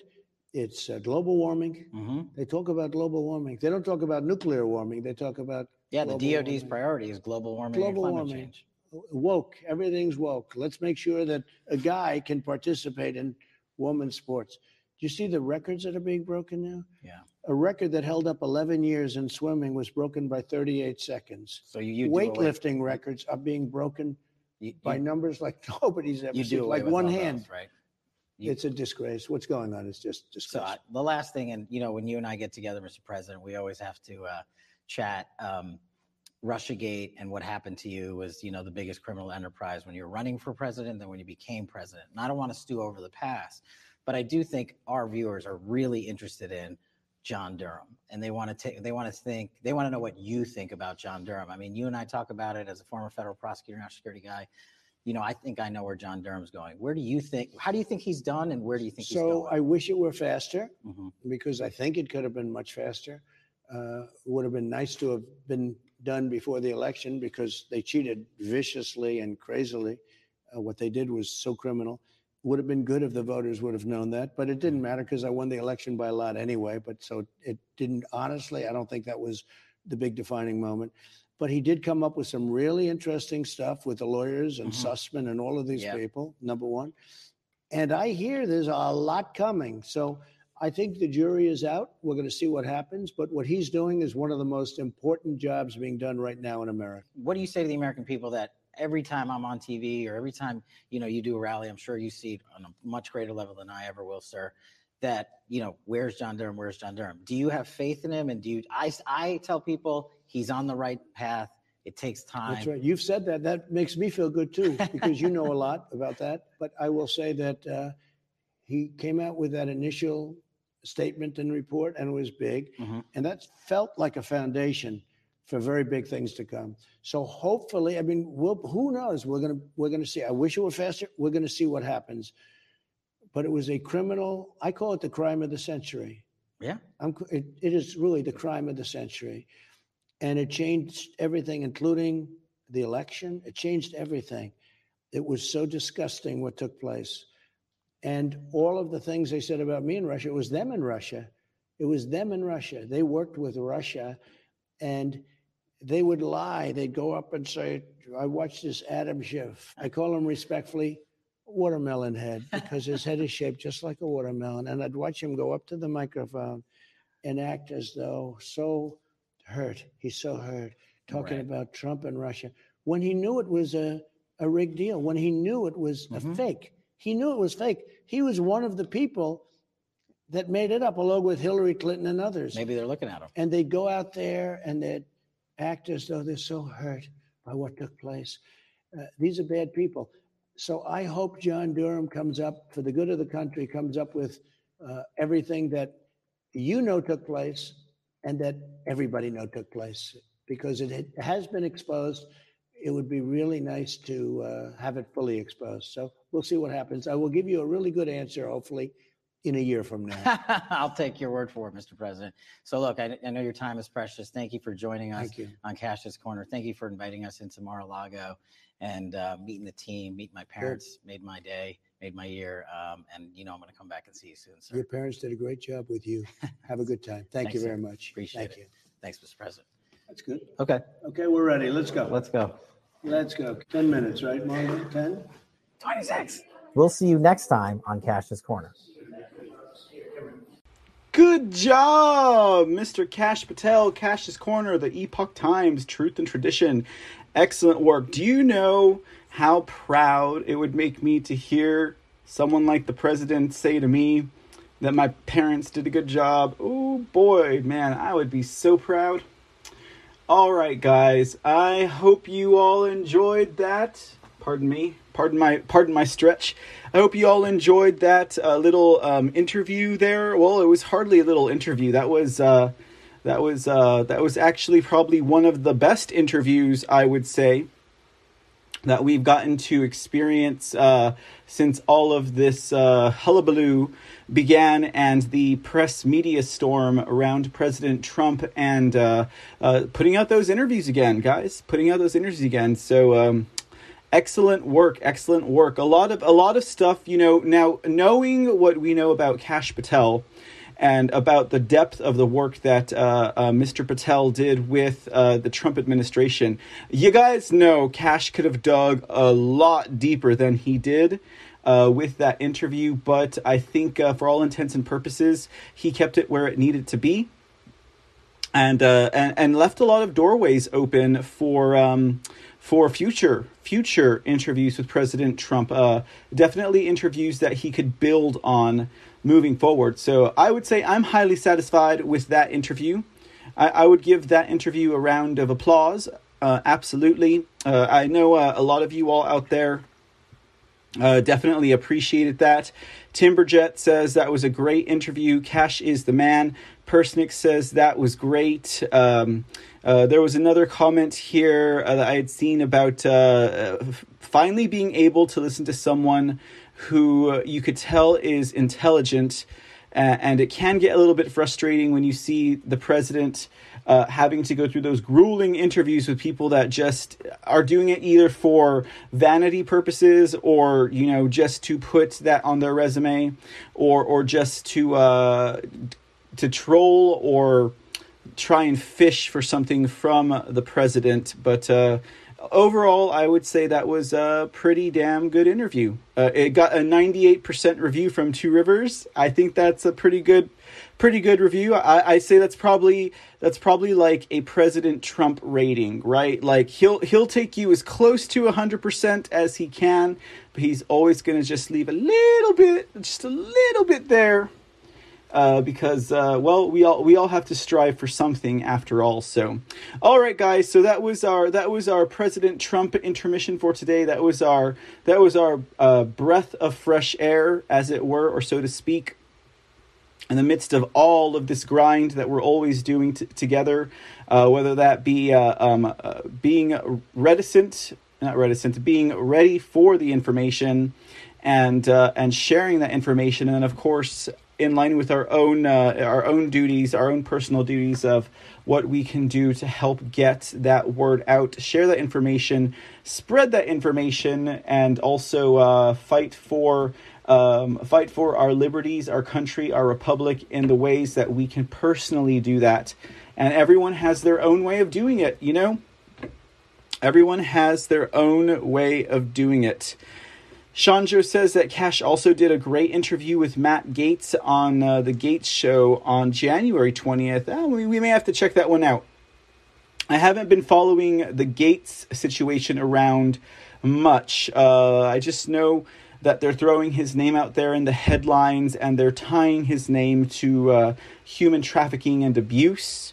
Uh, so again, this is this is something that they've been going after Gaetz for a while. Of course, if you guys remember that one situation where uh, you had that that guy that was trying to exploit him and his family, uh, and and Gaetz won in that situation. But uh, you know what? I'll I'll dig into it and see what we can find out on Gaetz. So I, maybe I can do a story on that here on the C report. Uh, Shanjo asks, Mr. C, did you read Trump's statement from this morning? Well.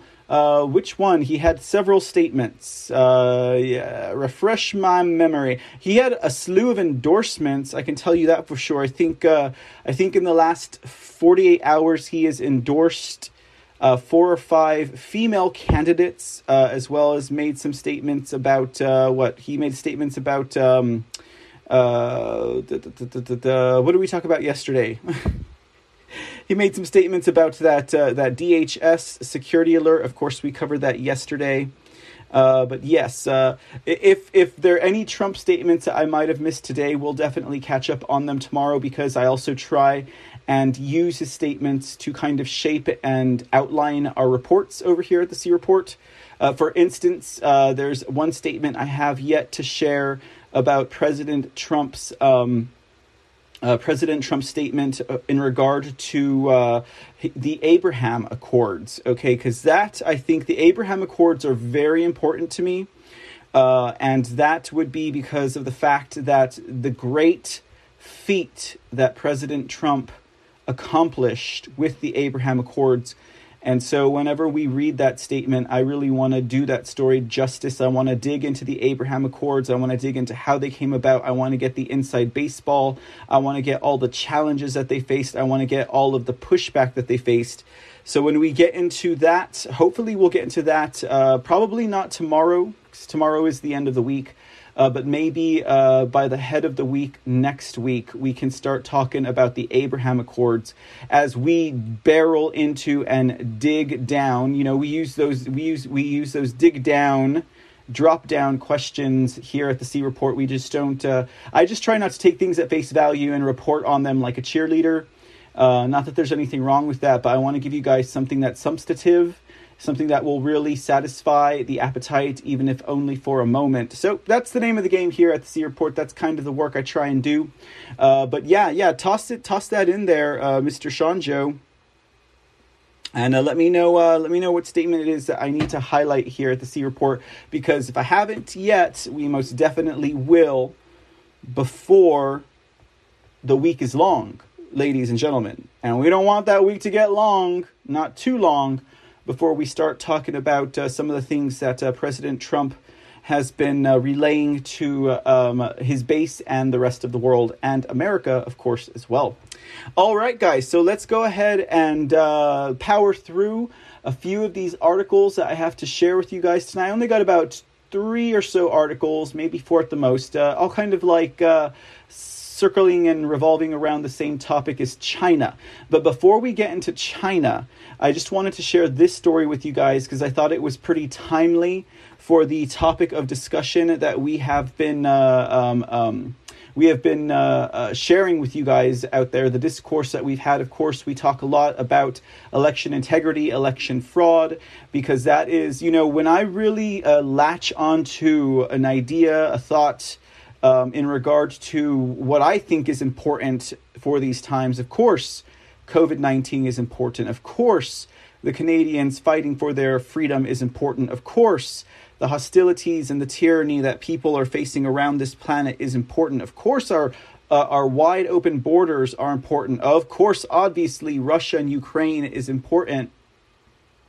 Uh, I really latch on to ideas and thoughts uh, that um, really reflect what, in my opinion, are like uh, they're like they're like they're like they're like that that that death blow, that knockout punch. You know, uh, I, I'll never forget one of the first issues that I really locked onto, and it was really the issue that jarred me awake. Had to do with the usury and also the um, uh, debt slavery that comes to America, and also the, the destruction of our country by way of destroying our currency and our way of life that comes to us by means of the Federal Reserve Central Bank. And that I dedicated a lot of my life to at the jump when we were talking about uh, what that type of an entity is, what it does, what its function is, its history, and all of that.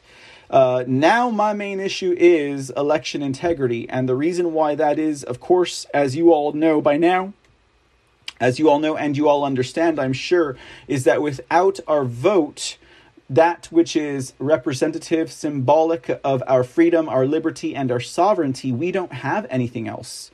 We don't have a constitution. We don't have the First and Second Amendment. We don't have any of that if we don't have our vote, because that is like the last lifeline that is truly keeping us free. Once they get our vote, and they're doing it now, they've been doing it and trying to do it for as long as we've been alive, but it's never been so much more detrimental than it has right now, especially when we see HR1 and HR4 going through and trying to be passed, when we see the Democrats and the progressives, the communist sympathizers attempting to uh, to hide this bill behind something that is totally irrelevant to the topic of elections and truly deceitful. You know, we've never seen it. We've never seen them more apprehensive and on the. I would say they're on the defense with uh, with bills like HR one and HR four because they know if they cannot succeed with a legalizing the theft that they utilized during the 2020 general election and prior, and they know that if they cannot get our state run elections into the hands of the federal um, um, uh, jurisdiction, then they are they they remain defeated. You know, so that's why election integrity is my most important bit, and I, I'm not just going to settle with what comes across my desk by way of headlines. When what we need to know, understand, and re- really get a depth and breadth about is all of the election fraud that has been taking place and all of the measures that uh, those representatives that we elected, whom are still willing to fight for their constituents, for the voice of the people, for the Constitution, and also all of the uh, deterrents that they are facing is very important. We need to have a solid grasp and a solid understanding of all of those events so that this way they will not be allowed to happen again. And if we don't get a grasp on it, if we don't understand it, if we don't know every single way that they try to steal elections, then they will most likely utilize those methods again in the future, and we will be lost to them, ladies and gentlemen. So, with that thought and topic in mind, the, the first story I'm going to share with you now has to do with just that election integrity. Now, it's it's really surrounding a story that we just covered, ladies and gentlemen. We just covered this story, uh, if not within the last two days, and that had to do with the Election Registration Information Center. You guys remember a man named Eric? Well, maybe not a man named Eric, but you probably remember a federal nationalized voter registration um, database called ERIC.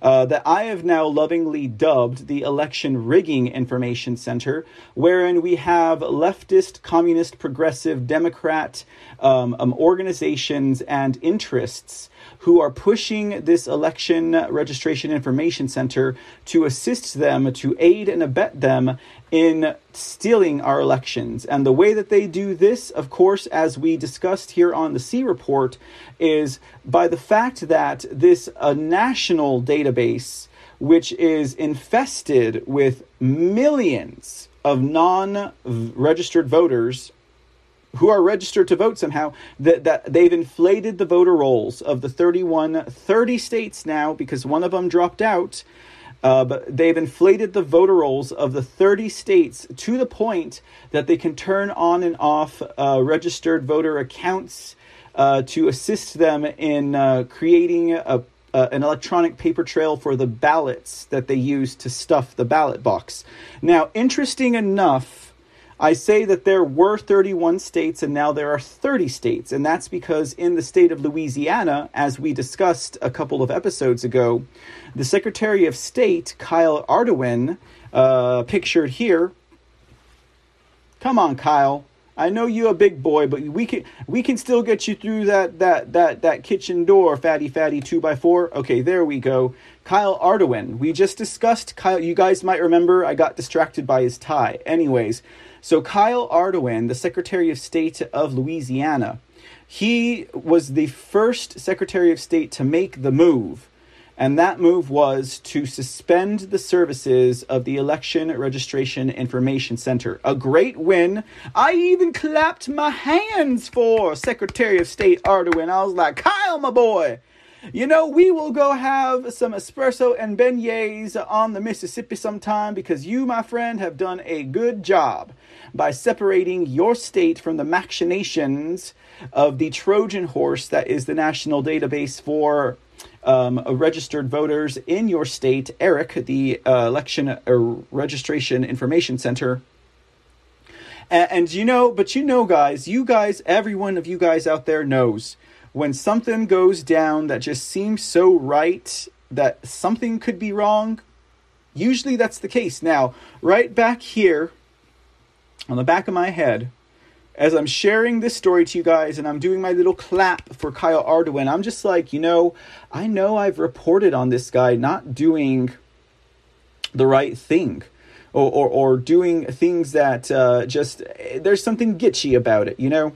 Well, as you guys might have noticed before I brought up this dashing image of Secretary of State Ardoin, I had the Public Interests Legal Foundation's um, um, uh, graphic on the screen. Now, I've been singing the praises of the Public Interest Legal Foundation, otherwise known as PILF, for as long as the C report has been on air. Because just like agencies or organizations like Judicial Watch, organizations that I could turn to for up to the date and accurate information about the fight against election fraud and scandals within our electoral process, the Public Interest Legal Foundation has been doing just that for a lot longer than we have been on the air here at the C Report. Now, it appears that the Public Interest Legal Foundation has struck again, ladies and gentlemen. They have struck like five times in the last week or so that we've been sharing stories about their efforts to ensure that there's integrity, security, accuracy, and fairness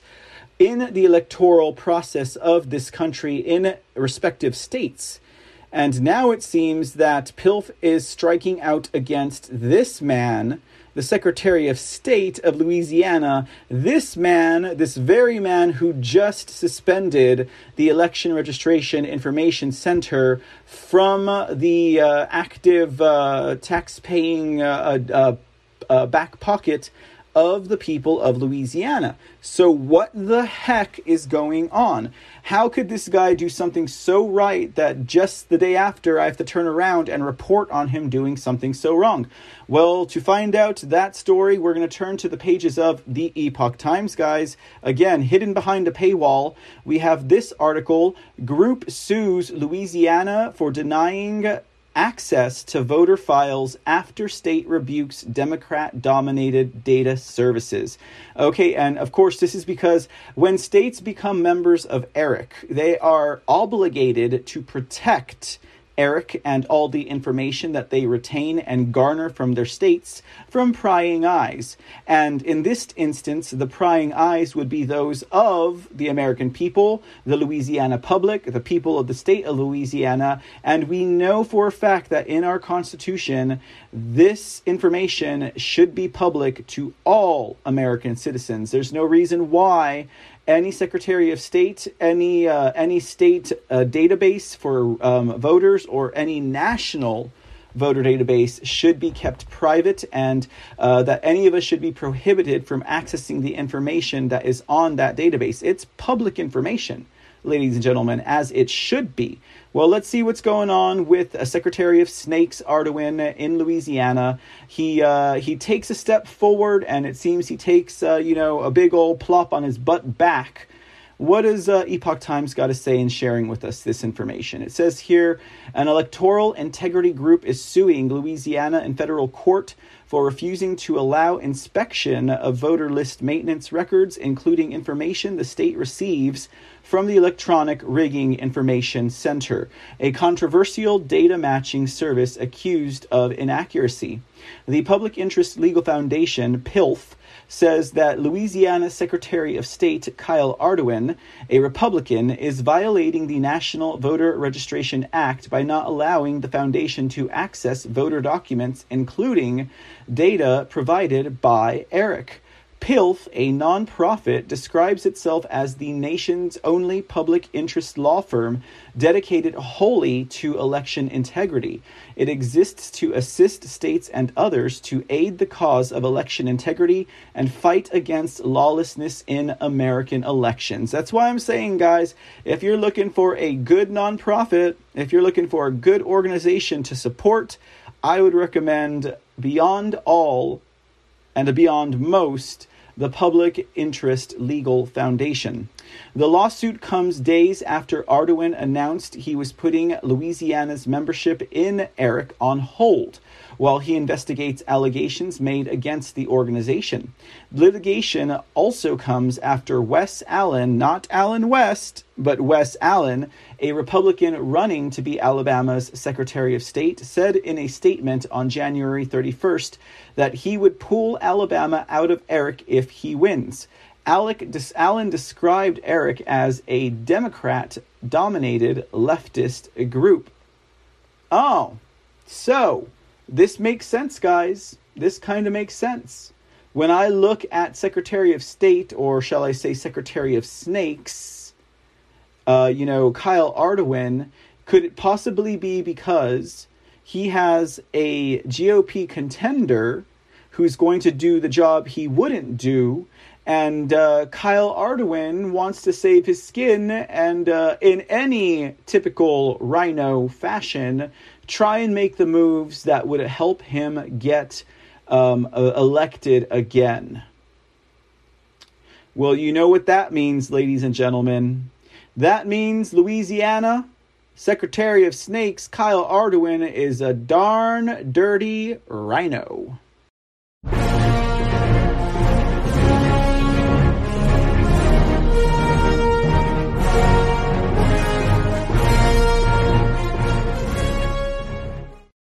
All right, let's get back on with this article. It says here about the lawsuit in Louisiana. The Public Interest Legal Foundation, President J. Christian Adams, said in a February 7th statement that ERIC is hiding documents the public has a legal right to see. Transparency is essential to having free and fair elections that Louisianans can trust, said Adams, a leading expert in election law and a former U.S. Justice Department civil rights attorney. Eric is blocking transparency and violating federal law by hiding these list maintenance documents. The public's right to these records will be vindicated in court. The legal complaint in the lawsuit, and I'm going to open that up so I can save that for linking later on for anyone who would like to read the article or read the uh, the complaint, I should say. Pilf versus Ardoin, court file 3 colon 22 CV 81 was filed on February 4th with the U.S. District Court for the Middle District of Louisiana. Ardoin is being sued in his official capacity. Eric reported that as October 2021, it had 31 states plus the District of Columbia as members. Eric describes its mission as assisting states to improve the accuracy of America's voter rolls and increase access to voter registration for all eligible citizens. The organization was created in 2012 with assistance from the Pew Charitable Trusts, a left wing philanthropic organization. Eric provides regular reports to its members indicating which registered voters are no longer eligible because they have died or moved. The NVRA states that all records used to add and remove voters are public records, yet the Eric membership agreement prohibits disclosing these records according to PILF. Louisiana took initial steps, steps to pull out of ERIC last month, saying it no longer had confidence in the organization. Ardoin announced in a January 27th statement that the state was suspending its participation in ERIC effective immediately. According to the statement, the move came amid concerns raised by citizens, government watchdog organizations, media reports, and his uh, and his electoral candidate um, uh, contender. Uh, by uh, by citizens, government, watchdog oh, about about potential questionable funding sources, and that possibly partisan actors may have access to ERIC networks data for political purposes, potentially undermining voter confidence. When Louisiana joined ERIC under my predecessor, we did so under the impression that it would enhance the accuracy of our voter rolls and strengthen Louisiana's integrity, Ardoin said. After reading about these allegations and speaking with election attorneys and experts, I have determined that it may no longer be in Louisiana's best interests to participate in this organization. It is vital that any legitimate allegation of voter fraud or possible misuse of voters' personal information is investigated. My job is to ensure that the data voters entrust to my office is protected I look forward to Eric Swift's response to these allegations. Sorry, guys, I was just reading it kind of the way I thought he talks. I know that's more Southern than Cajun or Louisianan, but uh, forgive me. Eric has also critics on the political left, as the Epoch Times previously reported. A liberal journal- journalist, Greg Palast, has likened Eric to Jim Crow, a set of post Civil War state and local statutes that legalized racial segregation. Barbara Arnwine, former executive director of the Lawyers Committee for Civil Rights Under Law, reportedly said Eric should be called Error because it's that erroneous and that full of flaws. The Epoch Times reached out for comment to both Eric and Ardoin, but did not receive replies in time. Okay, guys, so there is that, ladies and gentlemen. I guess, you know, Epoch Times has to make sure that they are being uh, uh, fair and uh, um, uh, just in their reporting. What is that one line that they use? Fair and accurate? I don't know. But, uh, well, there you have it. So it appears that uh, SOS Ardoin Oh well, there's the uh, thing. There we go. There we go. There's there's the big old boy. There there's the, there is SOS Ardoin of Louisiana. It appears SOS Ardoin of Louisiana is going to make sure that uh, he doesn't share that data with anyone that wants to see it there in the state of Louisiana. He's going to protect that voter data. Not going to give it over to PILF. Not to give it over to any interest legal foundation of any kind, whether they're public or private. Right, Ardoin? Right. Okay. So like I said, oh, and I was remiss Is that the right word to use? Remiss? I was mistaken. Uh, it is not in our Constitution that voter data is uh, public. It is from the National Voting Rights Act, the NVRA. Okay, I stand corrected, but I correct myself where I can, guys. And if I can't correct myself, then I'm depending on you guys to correct me, okay? All right, so uh, it is the NVRA that states that that should be public data. And with that in mind, ladies and gentlemen, one has to wonder what is SOS Ardoin seeking to hide? Of course, you know, uh, considering that uh, all of the information that is stored in the election registration information center's databases uh, could very well lead to a blunder should someone be actively canvassing the state of Louisiana for any type of election uh, discrepancies. So, um, well, that's a that's a. I thought that I thought that was an update worth sharing. I'm sure it's most valuable to those of you in the Louisiana area. However, it is also very valuable to uh, the general, uh, uh, the generality of us all, because after all, we need to see the tactics and the moves that all of these people are doing. If you think about it, there's only 50 secretaries of state. With that in mind, ladies and gentlemen, that means there's only 50 tabs we need to keep our eyes on. But of course, that multiplies when you start trying to keep tabs on all of them. and I mean SOSs, governors, DAs, attorney generals, presidents, etc. Uh, we do have our uh, we do have uh, we do have a lot on our plates, guys. But there are more of us than there are of them. So if we can manage to uh, to uh, get that uh, divvied up and separated, and uh, you know, uh, shared amongst the lot of us, we can definitely get this job done, ladies and gentlemen. All right, moving on to our next story for tonight. Let's go ahead and talk about Chickadee China, the Chinese Liz Cheney. Ladies and gentlemen, what do we got going on with Liz China? Wait, China Lizard Cheney the daughter of the war hawk and I wouldn't doubt human trafficker. Don't quote me, okay? All right.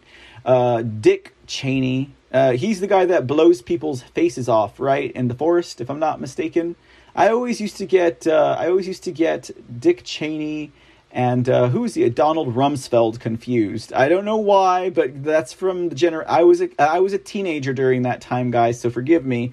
I always used to get those two confused. I just knew they were around Baby Bush, but uh, Dick Cheney, if I'm not mistaken, he's the guy that likes to pop people in the head with uh, with a gun while they're doing a random uh, hunting exercise. But uh, Liz Cheney, it's coming out, has some ties to China ladies and gentlemen. Now, these ties to China might not exactly be right with her name on the receipt, but uh, close enough. We see that her husband um, is actually involved with the communist country uh, in more ways than just, uh, you know, diplomacy. Uh, we're talking about business and we're talking about stock stocks here, guys. So let's go ahead and dip into this connection uh, between China, Liz Cheney, and the Communist uh, People's Republic, which is a contradiction in terms. Uh, but that's not the point.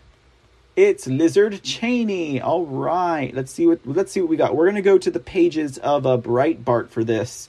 Now, I might mention Breitbart uh, does an outstanding job of exposure they expose a lot of the insider tracks that are going on that are unknown to many of the people in this society, as well as journalists, as well as politicians, although most of the politicians probably already know the spiel.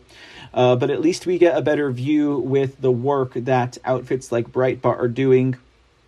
And we had uh, we had the latest release, Red Handed, uh, by one of the Breitbart's uh, senior staffs that was just published. They had published another book, another expose, um, a docu novel of espionage, treason, and treason and suspense. Uh, in regards to um, the left progressive organizations that are being funded by Democrats and the progressive left business people of this country. And I'll just say this too right now, guys. I am not getting paid by Breitbart. I'm not getting paid by the Public Interest Legal Foundation to say the things that I say. I am just reporting these stories because they have merit and absolutely uh, the work that they do is much appreciated by uh, you know someone like myself okay? So let's see what this article has to say about cheney's husband. It says uh, china cheney's husband should have some integrity instead of working for china tied firm says the challenger. Uh, and the article goes like this Harriet Hageman slammed Representative Lizard Liz China Cheney for being part of an archetypical, hypocritical DC power couple. Ah, kind of reminds me of Pelosi and her husband, right? The Trump backed primary challenger to Wyoming GOP Representative Lizard Liz China Cheney is criticizing the Congresswoman for her husband profiting off the work his law firm does for China and other dictatorial countries, while his wife publicly calls for holding the Chinese government responsible for its many financial and human rights abuses. This is exactly the problem with Washington, D.C., candidate Harriet Hageman said on a recent episode of the John Solomon Reports podcast. Hageman was in part referring to Cheney's work on House Republicans' extremely critical report on China, which was complemented by the work her husband's law firm Latham and Watkins was doing for Chinese companies. What do we find out when we dig a little bit deeper, said Hageman, is that her husband and she are personally financially benefiting from working for China and Kazakhstan and Belarus and Saudi Arabia. Cheney's husband, Philip Perry, is a partner at Latham, and uh, though he does not work directly on accounts linked to Chinese companies as a partner, he reaps directly the financial rewards of the firm as a whole. Hageman, who contends that Cheney has, over the course of her long career in Congress, spent too much time in the D.C. area and too little time in her home state with the people of Wyoming, says it is time to square the circle that is the Cheney Perry power couple. He has a choice. He can either work with his firm and take the stand that his wife is apparently advocating publicly and say, we're not going to represent countries or companies that, number one, have problems with human rights abuses, and number two, who are really kind of in a soft war with the United States, or you can go to another law firm, said Hageman. Have some integrity. In a recent straw poll conducted by the Wyoming Republican State Central Committee, Hageman bested Cheney by a margin of nearly 12 to 1. Over the weekend, Chinese Cheney was also censured by the Republican National Committee over her ongoing participation on the Democrat led select panel or as President Trump would put it, the unselect panel, investigating the January 6th false flag Capitol riots. However, China Cheney holds a huge fundraising advantage over Hageman and the handful of other challengers in the August 16th primary in Wyoming. So, how about this, ladies and gentlemen? And I think that many of you all would probably agree with this. In addition to no longer allowing corporations to make donations on behalf of a candidate, in addition to setting term limits for all elected offices. And when we say term limits, we don't mean, oh, you can only serve eight years and then take like an eight or four year recess and then come back. No consecutive terms. We mean that once you've served your time, you are forever forfeited from ever running for a similar or a like office in the future. Period. Like once you're done, you're done. Once you've done your stint in uh, public service, you are done forever. Okay? I think you all would agree with that. But what if we also added to that that uh, state competitions and uh, competitions for those running for uh, office in their state that they cannot accept donations from anyone outside of their state or out let's make it even better outside of their district outside of their direct representational area because they don't need to be running advertisements in uh, other parts of the state or other parts of the country. They need to be focusing on their backyard. That's the reason why they're there. You know, if I were running for office, I would write a bill that said such a thing, and I would severely limit the amount of money that any candidate, including myself, could get. And, uh, you know, it just, you know, just the, we, all we need is the faith and the backing of those whom are voting for us. We don't need anybody else, ladies and gentlemen, and justly so, we should not have anybody else pumping money into our campaigns. Same as business and corporations. They don't have any reason and or right to be throwing money at the prostitutes that are just trying to line their pockets and enrich themselves, right? That's kind of what I think. I think you guys probably agree with that. So, yeah, so there you go. So, Cheney, I think this is going to be part of her ruin here. I mean, the woman's already ruined. I mean, her face is already busted, right? Um, it's already been beat to death, okay? What this is going to do, I, I'm thinking and hoping, is it's going to be that millstone around her neck it's going to be that issue that people are really going to be looking at. And if not, it will at least play a part in the conversation that will assist Hageman in uh, rising to the top of that election competition. All right, Cheney, so you are on notice, China Cheney, the lizard lizard. What else do we got with China for you guys tonight? Uh, we have this story. Um, I believe this story is coming out of Just the News, if I'm not mistaken. It involves China and how they are. Uh, how it has been discovered that they are typically funneling money into our schools and universities. To what end? For what reason? Well, we know that it is uh, it is to really I think uh, in most part is to break down the uh, the foundations of our society pushing for such things as critical race theory and you know uh, there's no telling what amounts of types of espionage could be happening within these uh, these uh, these sellout universities. Now, uh, the book that I referenced at the head of this uh, red communist moment that we're having here on the C Report, Red Handed from the press of Breitbart, Peter Schweizer, that is the name of the senior journalist there at Breitbart who uh, wrote uh, this book. Um, they published an article in I said just the news. It's Breitbart. they they published a story in Breitbart that uh, talked about uh, the University of Yale. Okay, and this is just an example of how these colleges are receiving communist money, and they're doing with it what the communists would have them do. But in this instance, the University of Yale actually failed to report that they took any money from the Chinese Communist Party and the country of China and the failing communist uh, People's Republic over there. Uh, re- um, a headline reads Peter Schweizer's red handed universities like Yale fail to report Chinese communist cash as required by law. Let's see what this article has to say. is it me or is Xi Jinping?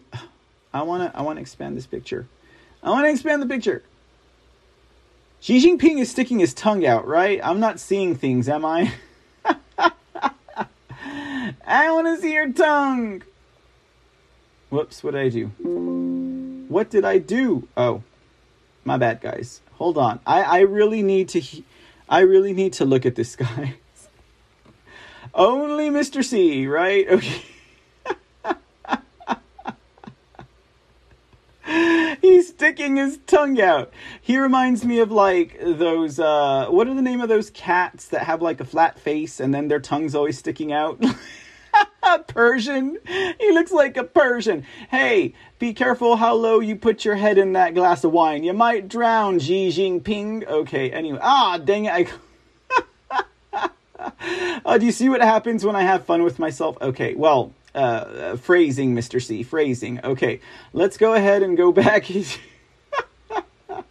the article we read about China Cheney was from Just the News. I said Breitbart. This article is from Breitbart. I said Just the News. Okay, now that we got that straightened out, and now that we've had a laugh at Xi Jinping sticking his little Persian cat tongue out. Let's go ahead and read this article. Peter Schweizer's red handed. Universities like Yale fail to report Chinese communist cash as required by law. There's Persian Jing. Jing. We'll call him Ji Jing Jing Jing Ping. Jing Jing Ping Pong Ping Pong. Whoops, sorry guys. Okay. Best selling investigative author Peter Schweizer says that U.S. colleges and universities are not complying with federal laws with regards to reporting the millions of dollars they receive to donations in donations linked to the Chinese Communist Party. Schweizer details these findings in his latest book, Red Handed How American Elites Get Rich Helping China Win. Section 117 of the Education Act in 1965 is very explicit. It says that if U.S. colleges and universities take in foreign donations, sent substantially for, substantial foreign donations, they are required to report those to the federal government, Schweizer told the Star News Network. This is particularly applicable to China today because hundreds of millions of dollars are flowing to American colleges and universities from Chinese nationals, many of them linked to the Chinese Communist Party and to the Chinese state, the red handed author added. Many U.S. colleges, however, have not reported any or all of their Chinese cash, such as Yale University and the millions of dollars it received from Joseph Tsai, co founder of Alibaba and owner of the Brooklyn Nets, Schweizer said. He's donated hundreds of millions of dollars to Yale, Schweizer explained. He says that they come from his foundation based in California. And the problem is, when you look at the foundation based in California, it lists really no assets and certainly does not mention any gifts going to Yale. The problem is that a lot of these donations to colleges and universities come with strings attached and those strings attached can be subtle, but they're direct and real, and I think it's having a major effect on the conversation on China that's taking place today on college campuses, he said. Schweizer added that the University of Pennsylvania is one of the worst offenders when it comes to unreported funds from the communist regime. As Breitbart News previously reported, Chinese donations to UPenn soared after it announced the Biden Center. In three years before the announcement, the university received around $15 million. In the three years after, the total was close to $40 million. The latter number is $60 million from China if you include contracts, Schweizer said. Now, isn't it interesting to note that the name that these Chinese communists were donating to was in the name of the Biden Center I think that says a lot right there. And it also states the obvious, too. Uh, the article continues Some of those donors were anonymous, but declared donors included the state owned China Merchants Bank and a company called Cathay Fortune, owned by a secretive Chinese billionaire who appears to have strong links with the Communist Party, named Yu Yong. Moreover, action from the Biden administration is unlikely, as President Joe Biden recently made the president of the University of Pennsylvania, Amy Gutmann, his ambassador to Germany. Schweizer's Red Handed How American Elites Get Rich Helping China Win hit number one on the New York Times bestsellers list one week after its release by Harper HarperCollins. Interesting. I'll never forget growing up as a wee young little Mr. C. One of my favorite authors was published by HarperCollins, and I always saw myself being published by that publishing company. One of my books, but um, I mean, I don't pay to play. I'm not saying that Peter Schweizer did but they HarperCollins probably knew they had a moneymaker on their hand if they published that book. They ain't gonna have a moneymaker on their hand if they publish one of my books, but that's neither here nor there, guys. So let's move on. Okay, so very interesting there. Uh, I, you know, the thing that I could appreciate about this book by Schweizer Red Handed is that it's created a wealth of information that many independents and many presses, news news publications, organizations can uh, get some leads on, do some digging, and then produce stories themselves. And of course, we get to share that information with you guys and the audiences out there that would like to uh, receive it in this format as well. So I think it's a win-win altogether, guys. Um, but indeed, you know, um, I I don't own this. I, I'm I'm really considering buying this book as well as the last book that Breitbart put out. I'll put it on my Christmas list. What do you say, guys?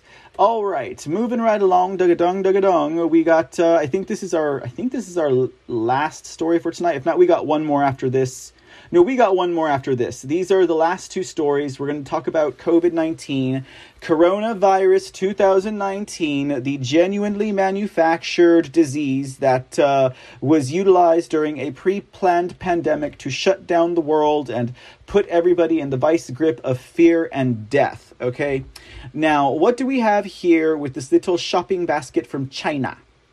Well, basically what we got going on here is a story coming out of China that uh, it might it might to those who are actually sitting back and paying attention it might actually say something to them when we consider the fact that uh, of course COVID-19 coronavirus 2019 was manufactured for all intents and purposes over there in the People's Republic of Communist China. Again contradiction. But um, uh, China has been in lockdowns. China has been doing the COVID 19 tyr- tyranny thing. They've done the vaccine thing too. And the thing about it is, guys, where there might be a debate in the States and there might be a debate in the West about vaccines versus gene therapy serum inoculations, in China, they have been exclusively vaccines. That's right, ladies and gentlemen.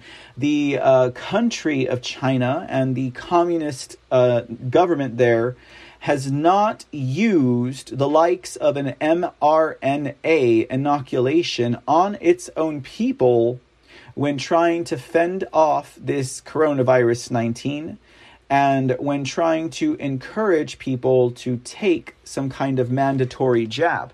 Now, are they doing mandatory jabs? Oh, most definitely they are. But they are not mRNA vaccines. And uh, the question is begged what do they know in China that we do not know here? Uh, for this, we're going to go to uh, a Substack by the name of Unreported Truths and uh, this is published by Alex Berenson. Alex Berenson's Unreported Truths.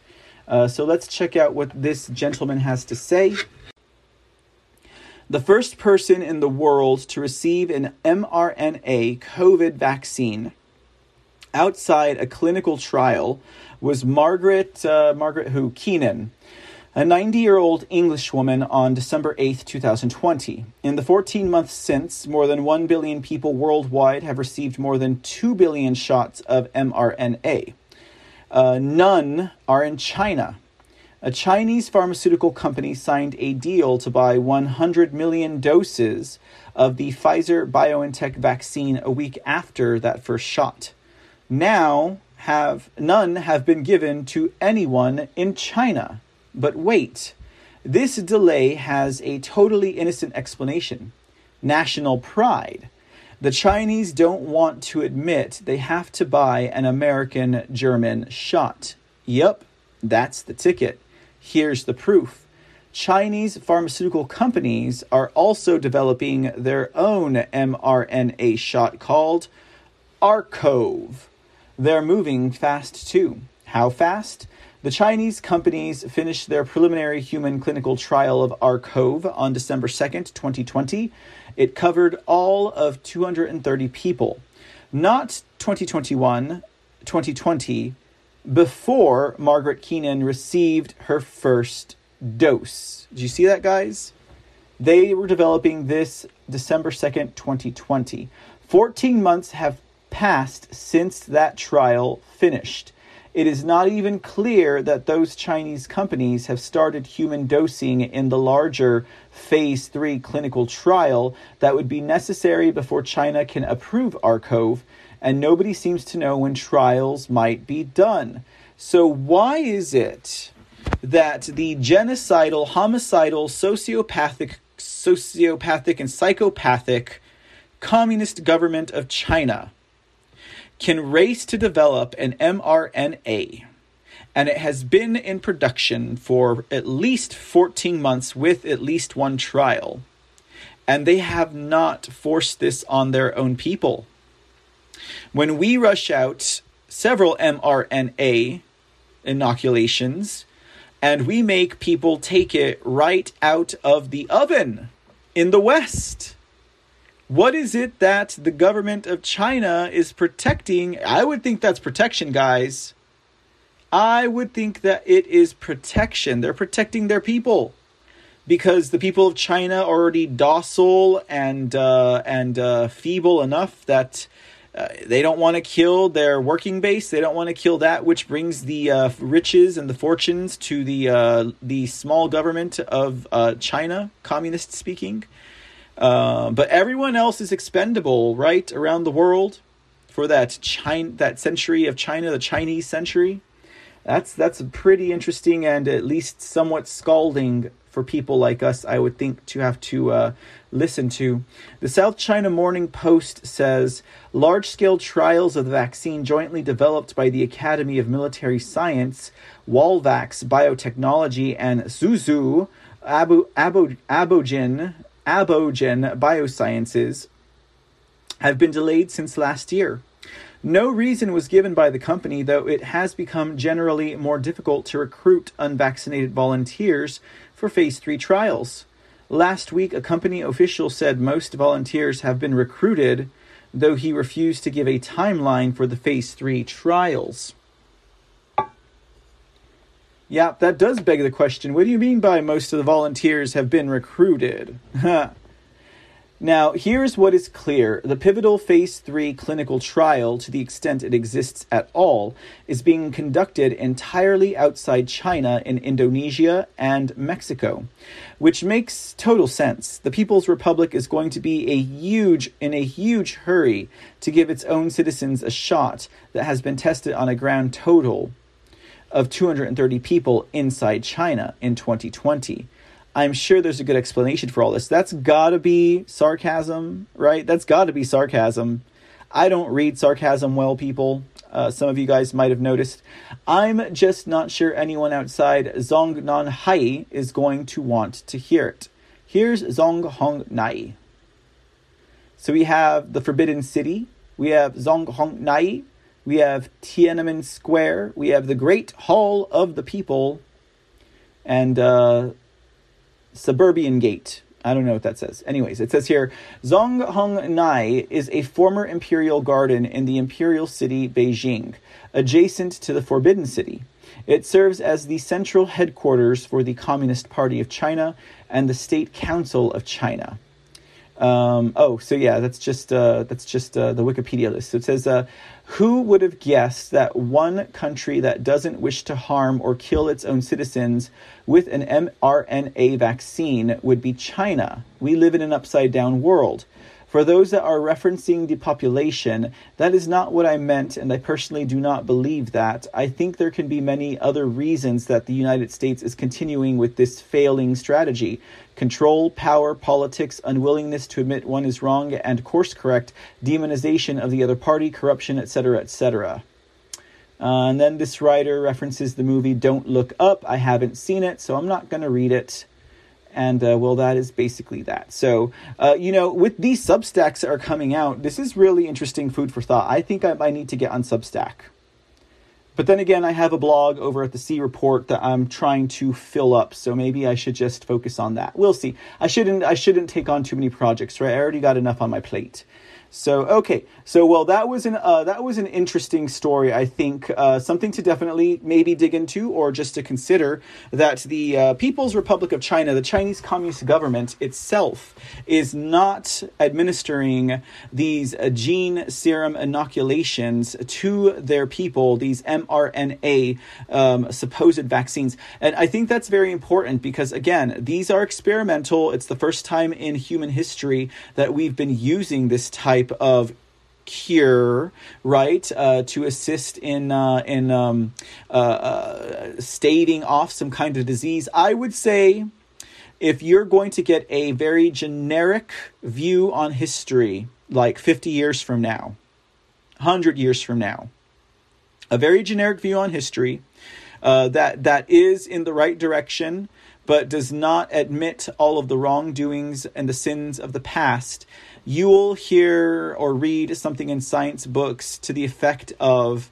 in the year 2020, in the face of a global pandemic, scientists from around the world, spearheaded by the United States of America and the brave Anthony Fauci and the Eco Health Alliance, created an mRNA vaccine that inevitably proved to be a failure in that it did not stop the disease of COVID 19 from spreading, but rather lessened the effects and prevented death.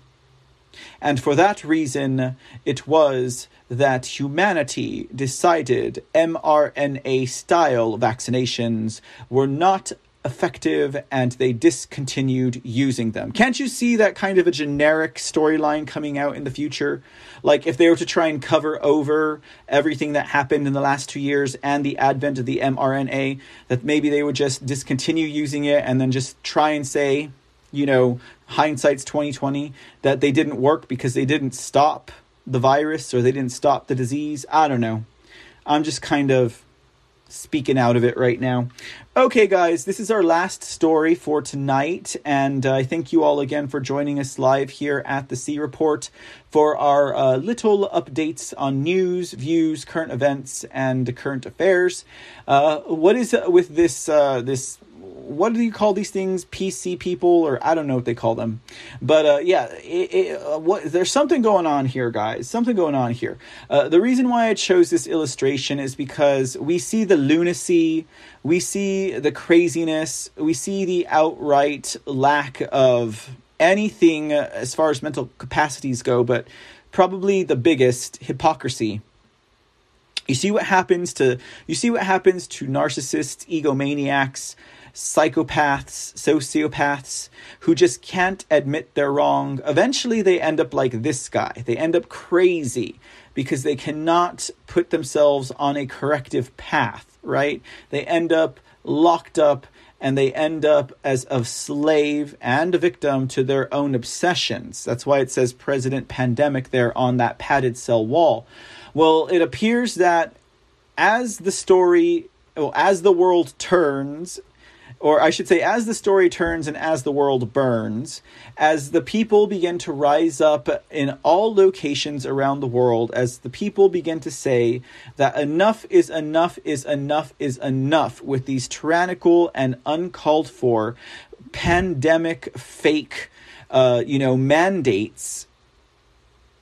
And as governments are starting to turn their leaf on their own mandates, here in America, it appears that the Democrats, the progressives, those who wish to see the destruction of our republic and our constitution, are doing an about face, ladies and gentlemen. Like, oh, the hypocrisy or oh, the outright craziness of it all. What is up with that? Can't they just, you know, uh, stand on their own too and like be forthright and, you know, and upright and do the right thing and do what they say they're gonna do? I guess they can't, ladies and gentlemen. Uh, so this final story comes from Just the News.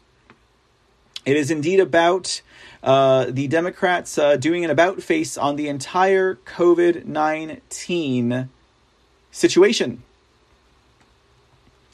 And uh, thank you so much, Stone Roller, for gifting the cookie. Thank you so much. I appreciate you, sir. Uh, article reads COVID pivot. Dems do 180 on pandemic response and attempt to rewrite history. What I tell you about what I tell you about this vaccine thing, the MR, mRNA inoculation thing, that uh, if they have it their way, they'll rewrite history. If they have to look good about it, they'll be like, well, we tried it and we found out it didn't work. Uh huh. We killed about, I don't know, half the world. Uh huh. But everyone in China seemed to survive because they didn't use it over there. Uh, let's see what this article has to say. Let's see what lengths of hypocrisy these people are going to put on display for us. It says Biden's allies pivot from war footing to moving past virus, claiming credit while announcing policies long since implemented by red states. With the midterm elections in sight, President Biden and fellow Democrats in Congress and governors' mansions nationwide are completing a 180 on their COVID 19 response, abandoning the president's promise to shut down the virus as Americans say they want to get on with their lives. In the process, Democrats have begun to lift key COVID 19 restrictions and return to normal life. The same approach, long embraced by red states that they once rebuked as cruel and dangerous. Yet Biden and his Democrat allies are now taking credit for ending the pandemic while adopting these same policies. On Wednesday, New York Governor Gremlin Hochul and Illinois Governor J.B. Pritzker, both Democrats, announced they will end mandates in their states requiring face coverings in most indoor public settings. However, masking rules for schools will remain in place. That's so they can hide the children that they are trafficking, I'm sure. Several other blue states, New Jersey, Connecticut, Delaware, Oregon, and California, are also lifting their indoor masking requirements in the coming days. All but California said they'll no longer require masking in schools. The decisions by Democrat governors to ease COVID 19 restrictions come amid a larger push by the Biden administration and Democrats in Congress to contain rather than defeat the pandemic and prepare the country to live with it. We are moving toward a time when COVID won't disrupt our daily lives, a time when COVID won't be a constant crisis. White House Press Secretary Jen Circleback Psaki said on Wednesday adding that the president is looking to turn the page on the pandemic.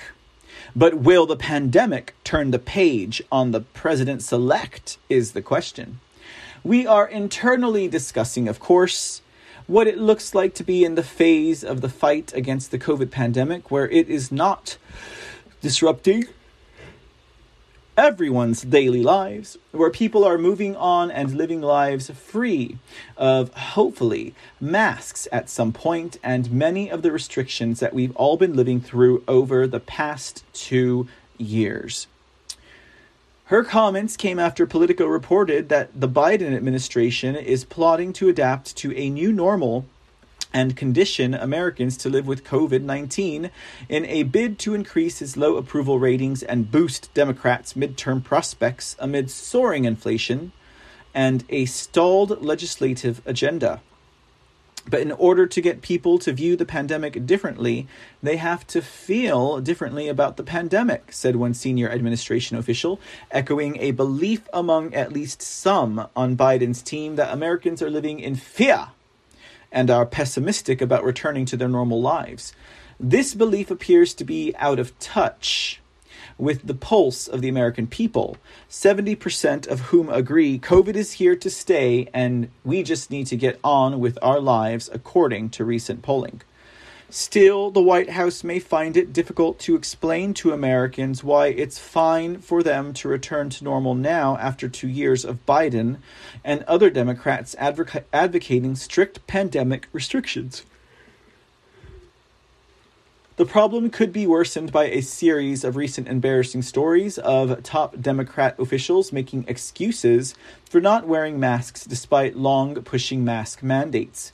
Nonetheless, Biden and Democrats are crediting themselves for ending the pandemic while beginning to look to policies implemented by red states as early as the summer of 2020. Democrats' plan to fight COVID is working. Cases are down and vaccines are widely available. Now it's time to give people their lives back, says Representative Sean Patrick Baloney. of New York, with science as our guide, we're ready to start getting back to normal. Another New York Democrat, Hakeem Jeffries, praised Biden as blue states began dropping their mask mandates. Well, here's where we are in America today. Job creation is up because the people who were fired are going back to work. Wages are up because everyone is so scared they'll only go to work for $15 or more, and inflation so rampant we gotta match the costs. Unemployment is down because all the jobs that closed don't count as job numbers that are available. And the Omicron variant is in retreat because it never existed to begin with, and everyone who's thrice vaccinated that got the Omicron have gone since and passed. And that's not by accident. Oh, no, it's not by accident, Mr. Jeffries. It is not by accident at all. That's because under President elect Biden's leadership, a public health infrastructure was put into place, beginning with the American Rescue Plan, without a single Republican vote. And we blew up that infrastructure, I might add, to ensure that we can do everything possible to crush the American people, uh, the crush the virus, and that is what has been happening. Okay, I don't want to read anything else that Jeffries has to say, or I'm going to have to keep using that voice. Jeffries failed to note when discussing the number of Americans vaccinated that the Food and Drug Administration did not grant its first emergency use authorization to a COVID 19 vaccine until December 2020, just one month before President Trump optically left office. Biden has had the vaccine available to the public throughout his presidency. Biden's new push to portray the pandemic as part of a new normal is in stark contrast to what he said consistently about the pandemic from the 2020 presidential campaign to last month. Biden campaigned on the promise that he was going to shut down the virus, attacking Trump for suggesting Americans should accept COVID 19 as a part of life and adapt accordingly, as opposed to a more heavy handed response. At the final presidential debate in 2020, Trump said the country was learning to live with the virus. Biden derided Trump for striking an optimistic tone. My response we're not here, there, in that toaster oven contraption thing. Black people are, are inferior to white people. We're learning to die with it, Biden wrote on his campaign website after the debate. We're definitely learning to die with it under my administration, and there is a dark winter ahead. Once in office, Biden pledged one day after his inauguration, We will defeat this pandemic, a message he repeated often over the next year. Prominent Democrats, such as House Speaker Hood's Nancy Pelosi, similarly made clear the goal had to be left uh, to be total victory by eradicating the pandemic. Our most urgent priority will continue to be defeating the coronavirus, she declared, and, and, and defeating it will. Governors of blue states employed identical rhetoric, rhetoric Thanks to the dedication of hardworking New Yorkers, we will continue to make progress every day in defeating the COVID beast once and for all, said former New York Governor Nipple Rings Cuomo last year. When discussing their response to the virus, Democrat leaders frequently spoke of the pandemic as a battlefield, and the war could only be won with COVID 19's unconditional surrender. Yeah, I could totally see Hoods Pelosi, Nipple Rings Cuomo, Gremlin Hochul, and all of them, and Biden in his diaper, just uh, uh, you know, getting all dressed up with their bangles and you know, uh, doing a lip sync to "COVID is a battlefield." I could see it, guys. As a result, several blue states kept in place by COVID 19 lockdown measures, first implemented nationwide in the early spring of 2020, long after red states which opened up much earlier, most notably Florida. It seemed like the narrative was no one could talk about individual rights, Florida Governor Ron DeSantis told the conservative legal group, the Federalist Society, on Friday. It's all about lock down, lock up, shut up, or put up. You can't have an open state. You can't have kids in school. You can't do this. You can't do that. You can't do anything at all. We viewed it the opposite. The needs there the default the default needs to be freedom. In large part due to loosening pandemic restrictions, states led by Republican governors are overwhelmingly leading the economy economic recovery, according to data from the Federal Reserve and the Labor Department. States led by Democrat governors have been lagging behind with steeper job losses and higher unemployment. However, the record when it comes to death rates from COVID 19 is more mixed. Deep red Mississippi, for example, leads the nation in deaths per 100,000 people, while deep blue New Jersey ranks third. After the lockdown measures eased up, even in blue states, Democrats pushed to continue mask and COVID 19 vaccine mandates, castigating Republicans for resisting.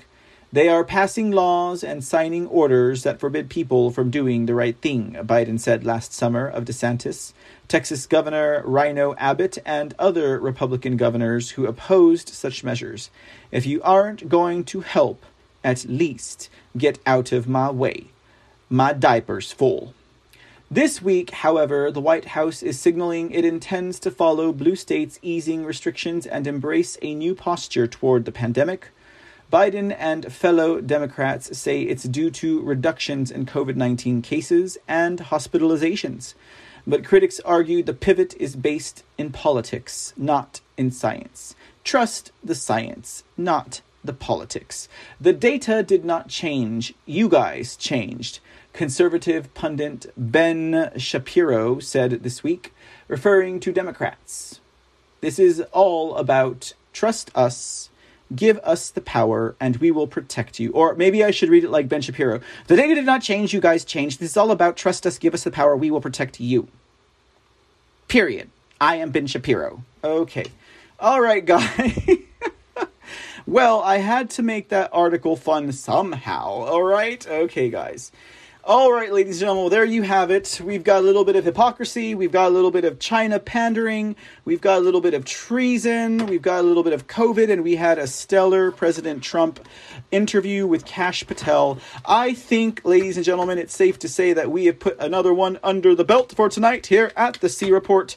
And I thank you all most kindly for being with us in the audience tonight. I hope you guys enjoyed tonight's episode, if not found it somewhat in, uh, entertaining, if not value added. Uh, we will be back tomorrow for another edition of the C Report. Also, be looking for the return of Lone Star News. I'm not going to say at what hour or what date, but that will be coming up for all of you who are interested in Texas centric news, because I am a Texan, ladies and gentlemen, and we have got to clean up our own backyards first. Uh, we'll be doing an episode of Lone Star News before the week is done. We also have episodes of Mr. C in the Dark lined up for you guys. We will be continuing the story of Les Wexner, Jeffrey Epstein, the mob, and Alan Dershowitz. We're going to get that under our belt before the end of the week, guys. We got to get that one done so I can move on to other topics in the same light in the dark. Uh, and also whatever else that we feel like doing here at Mr. C TV at Mr. C Channel. I've got uh, I've got creative and productive reign over uh, the type of shows that we do. Hey, we wrapped up the Putin interviews, guys. We got all four of them in the bag. All four of the Putin interviews during that watch party. We're gonna have some more watch parties coming up. I'm feeling like maybe we're gonna do the voter GA press conference. That one was only an hour long, so it wasn't like the South Carolina one that was like four hours long. It was only an hour hour long. And then also, what else we got? Uh, we got some movie requests from uh, the friends over at the Foxhole and over at Pilled. Now, let me just uh, just to be clear, guys. If we do a watch party of a movie, okay, like a movie movie. Now, you guys know we don't have streaming rights. We don't have any of that kind of stuff. So we will only air it for that watch party only over at Pilled and Foxhole. That's the only platform that we will do movies at. Now, documentaries I will share on Rumble, on Twitch, on Clout Hub.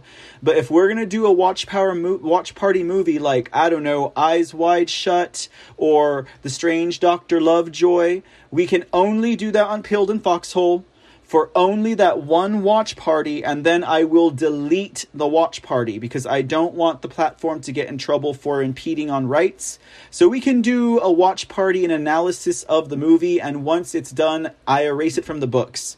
So if you want to be part of that watch party, make sure that you follow us over at Pilled.net. Okay, so you can get notifications um, and also uh, follow us over or uh, join our mailing list over at thecreport.com. Okay, otherwise, by all means, guys, if you're on the podcast, check us out over at Rumble. Uh, follow us on Rumble. We are broadcasting there live right now. If you're over on uh, Rumble or Twitch, you know, get your free accounts over at Pilled.net, uh, you know, or get your accounts over at Clout Hub um, because uh, all of these uh, platforms archive our episodes, which is great stuff considering we have censorship extraordinaire Susan and uh, you know all the others who are keeping us bogged down.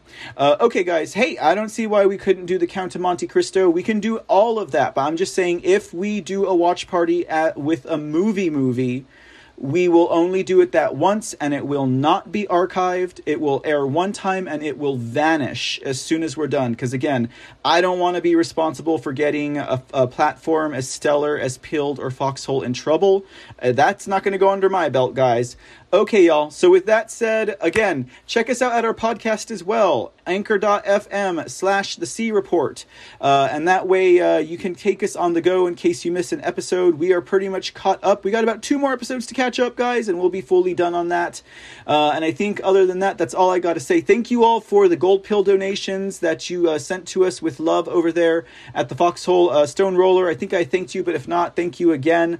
And to everyone else, I think 123 SKG, Rail and on Sean Joe. Uh, I am so sorry I don't have all of the gold pills on my screen anymore, but you guys, much love. I definitely appreciate you, and uh, we we definitely uh, appreciate any financial assistance that comes this way. If you like the work that we do, uh, by all means, uh, you know, a Rumble rant us or a Bit or subscribe to us. Subscribe to us at our podcast. Send a one-time donation.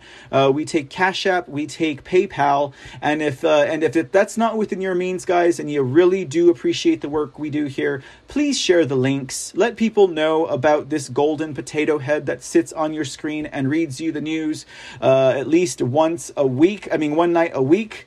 And uh, well, guys, I think that's all I got to say on that end.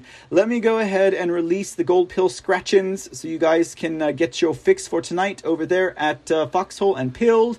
And with that said, ladies and gentlemen, this has been another edition of the C Report. I have been your host, Michael Aaron Cossidis, otherwise known as Mr. C. And it's been a pleasure as always. Be safe, be blessed as you go into that night. And God bless America. We will see you tomorrow.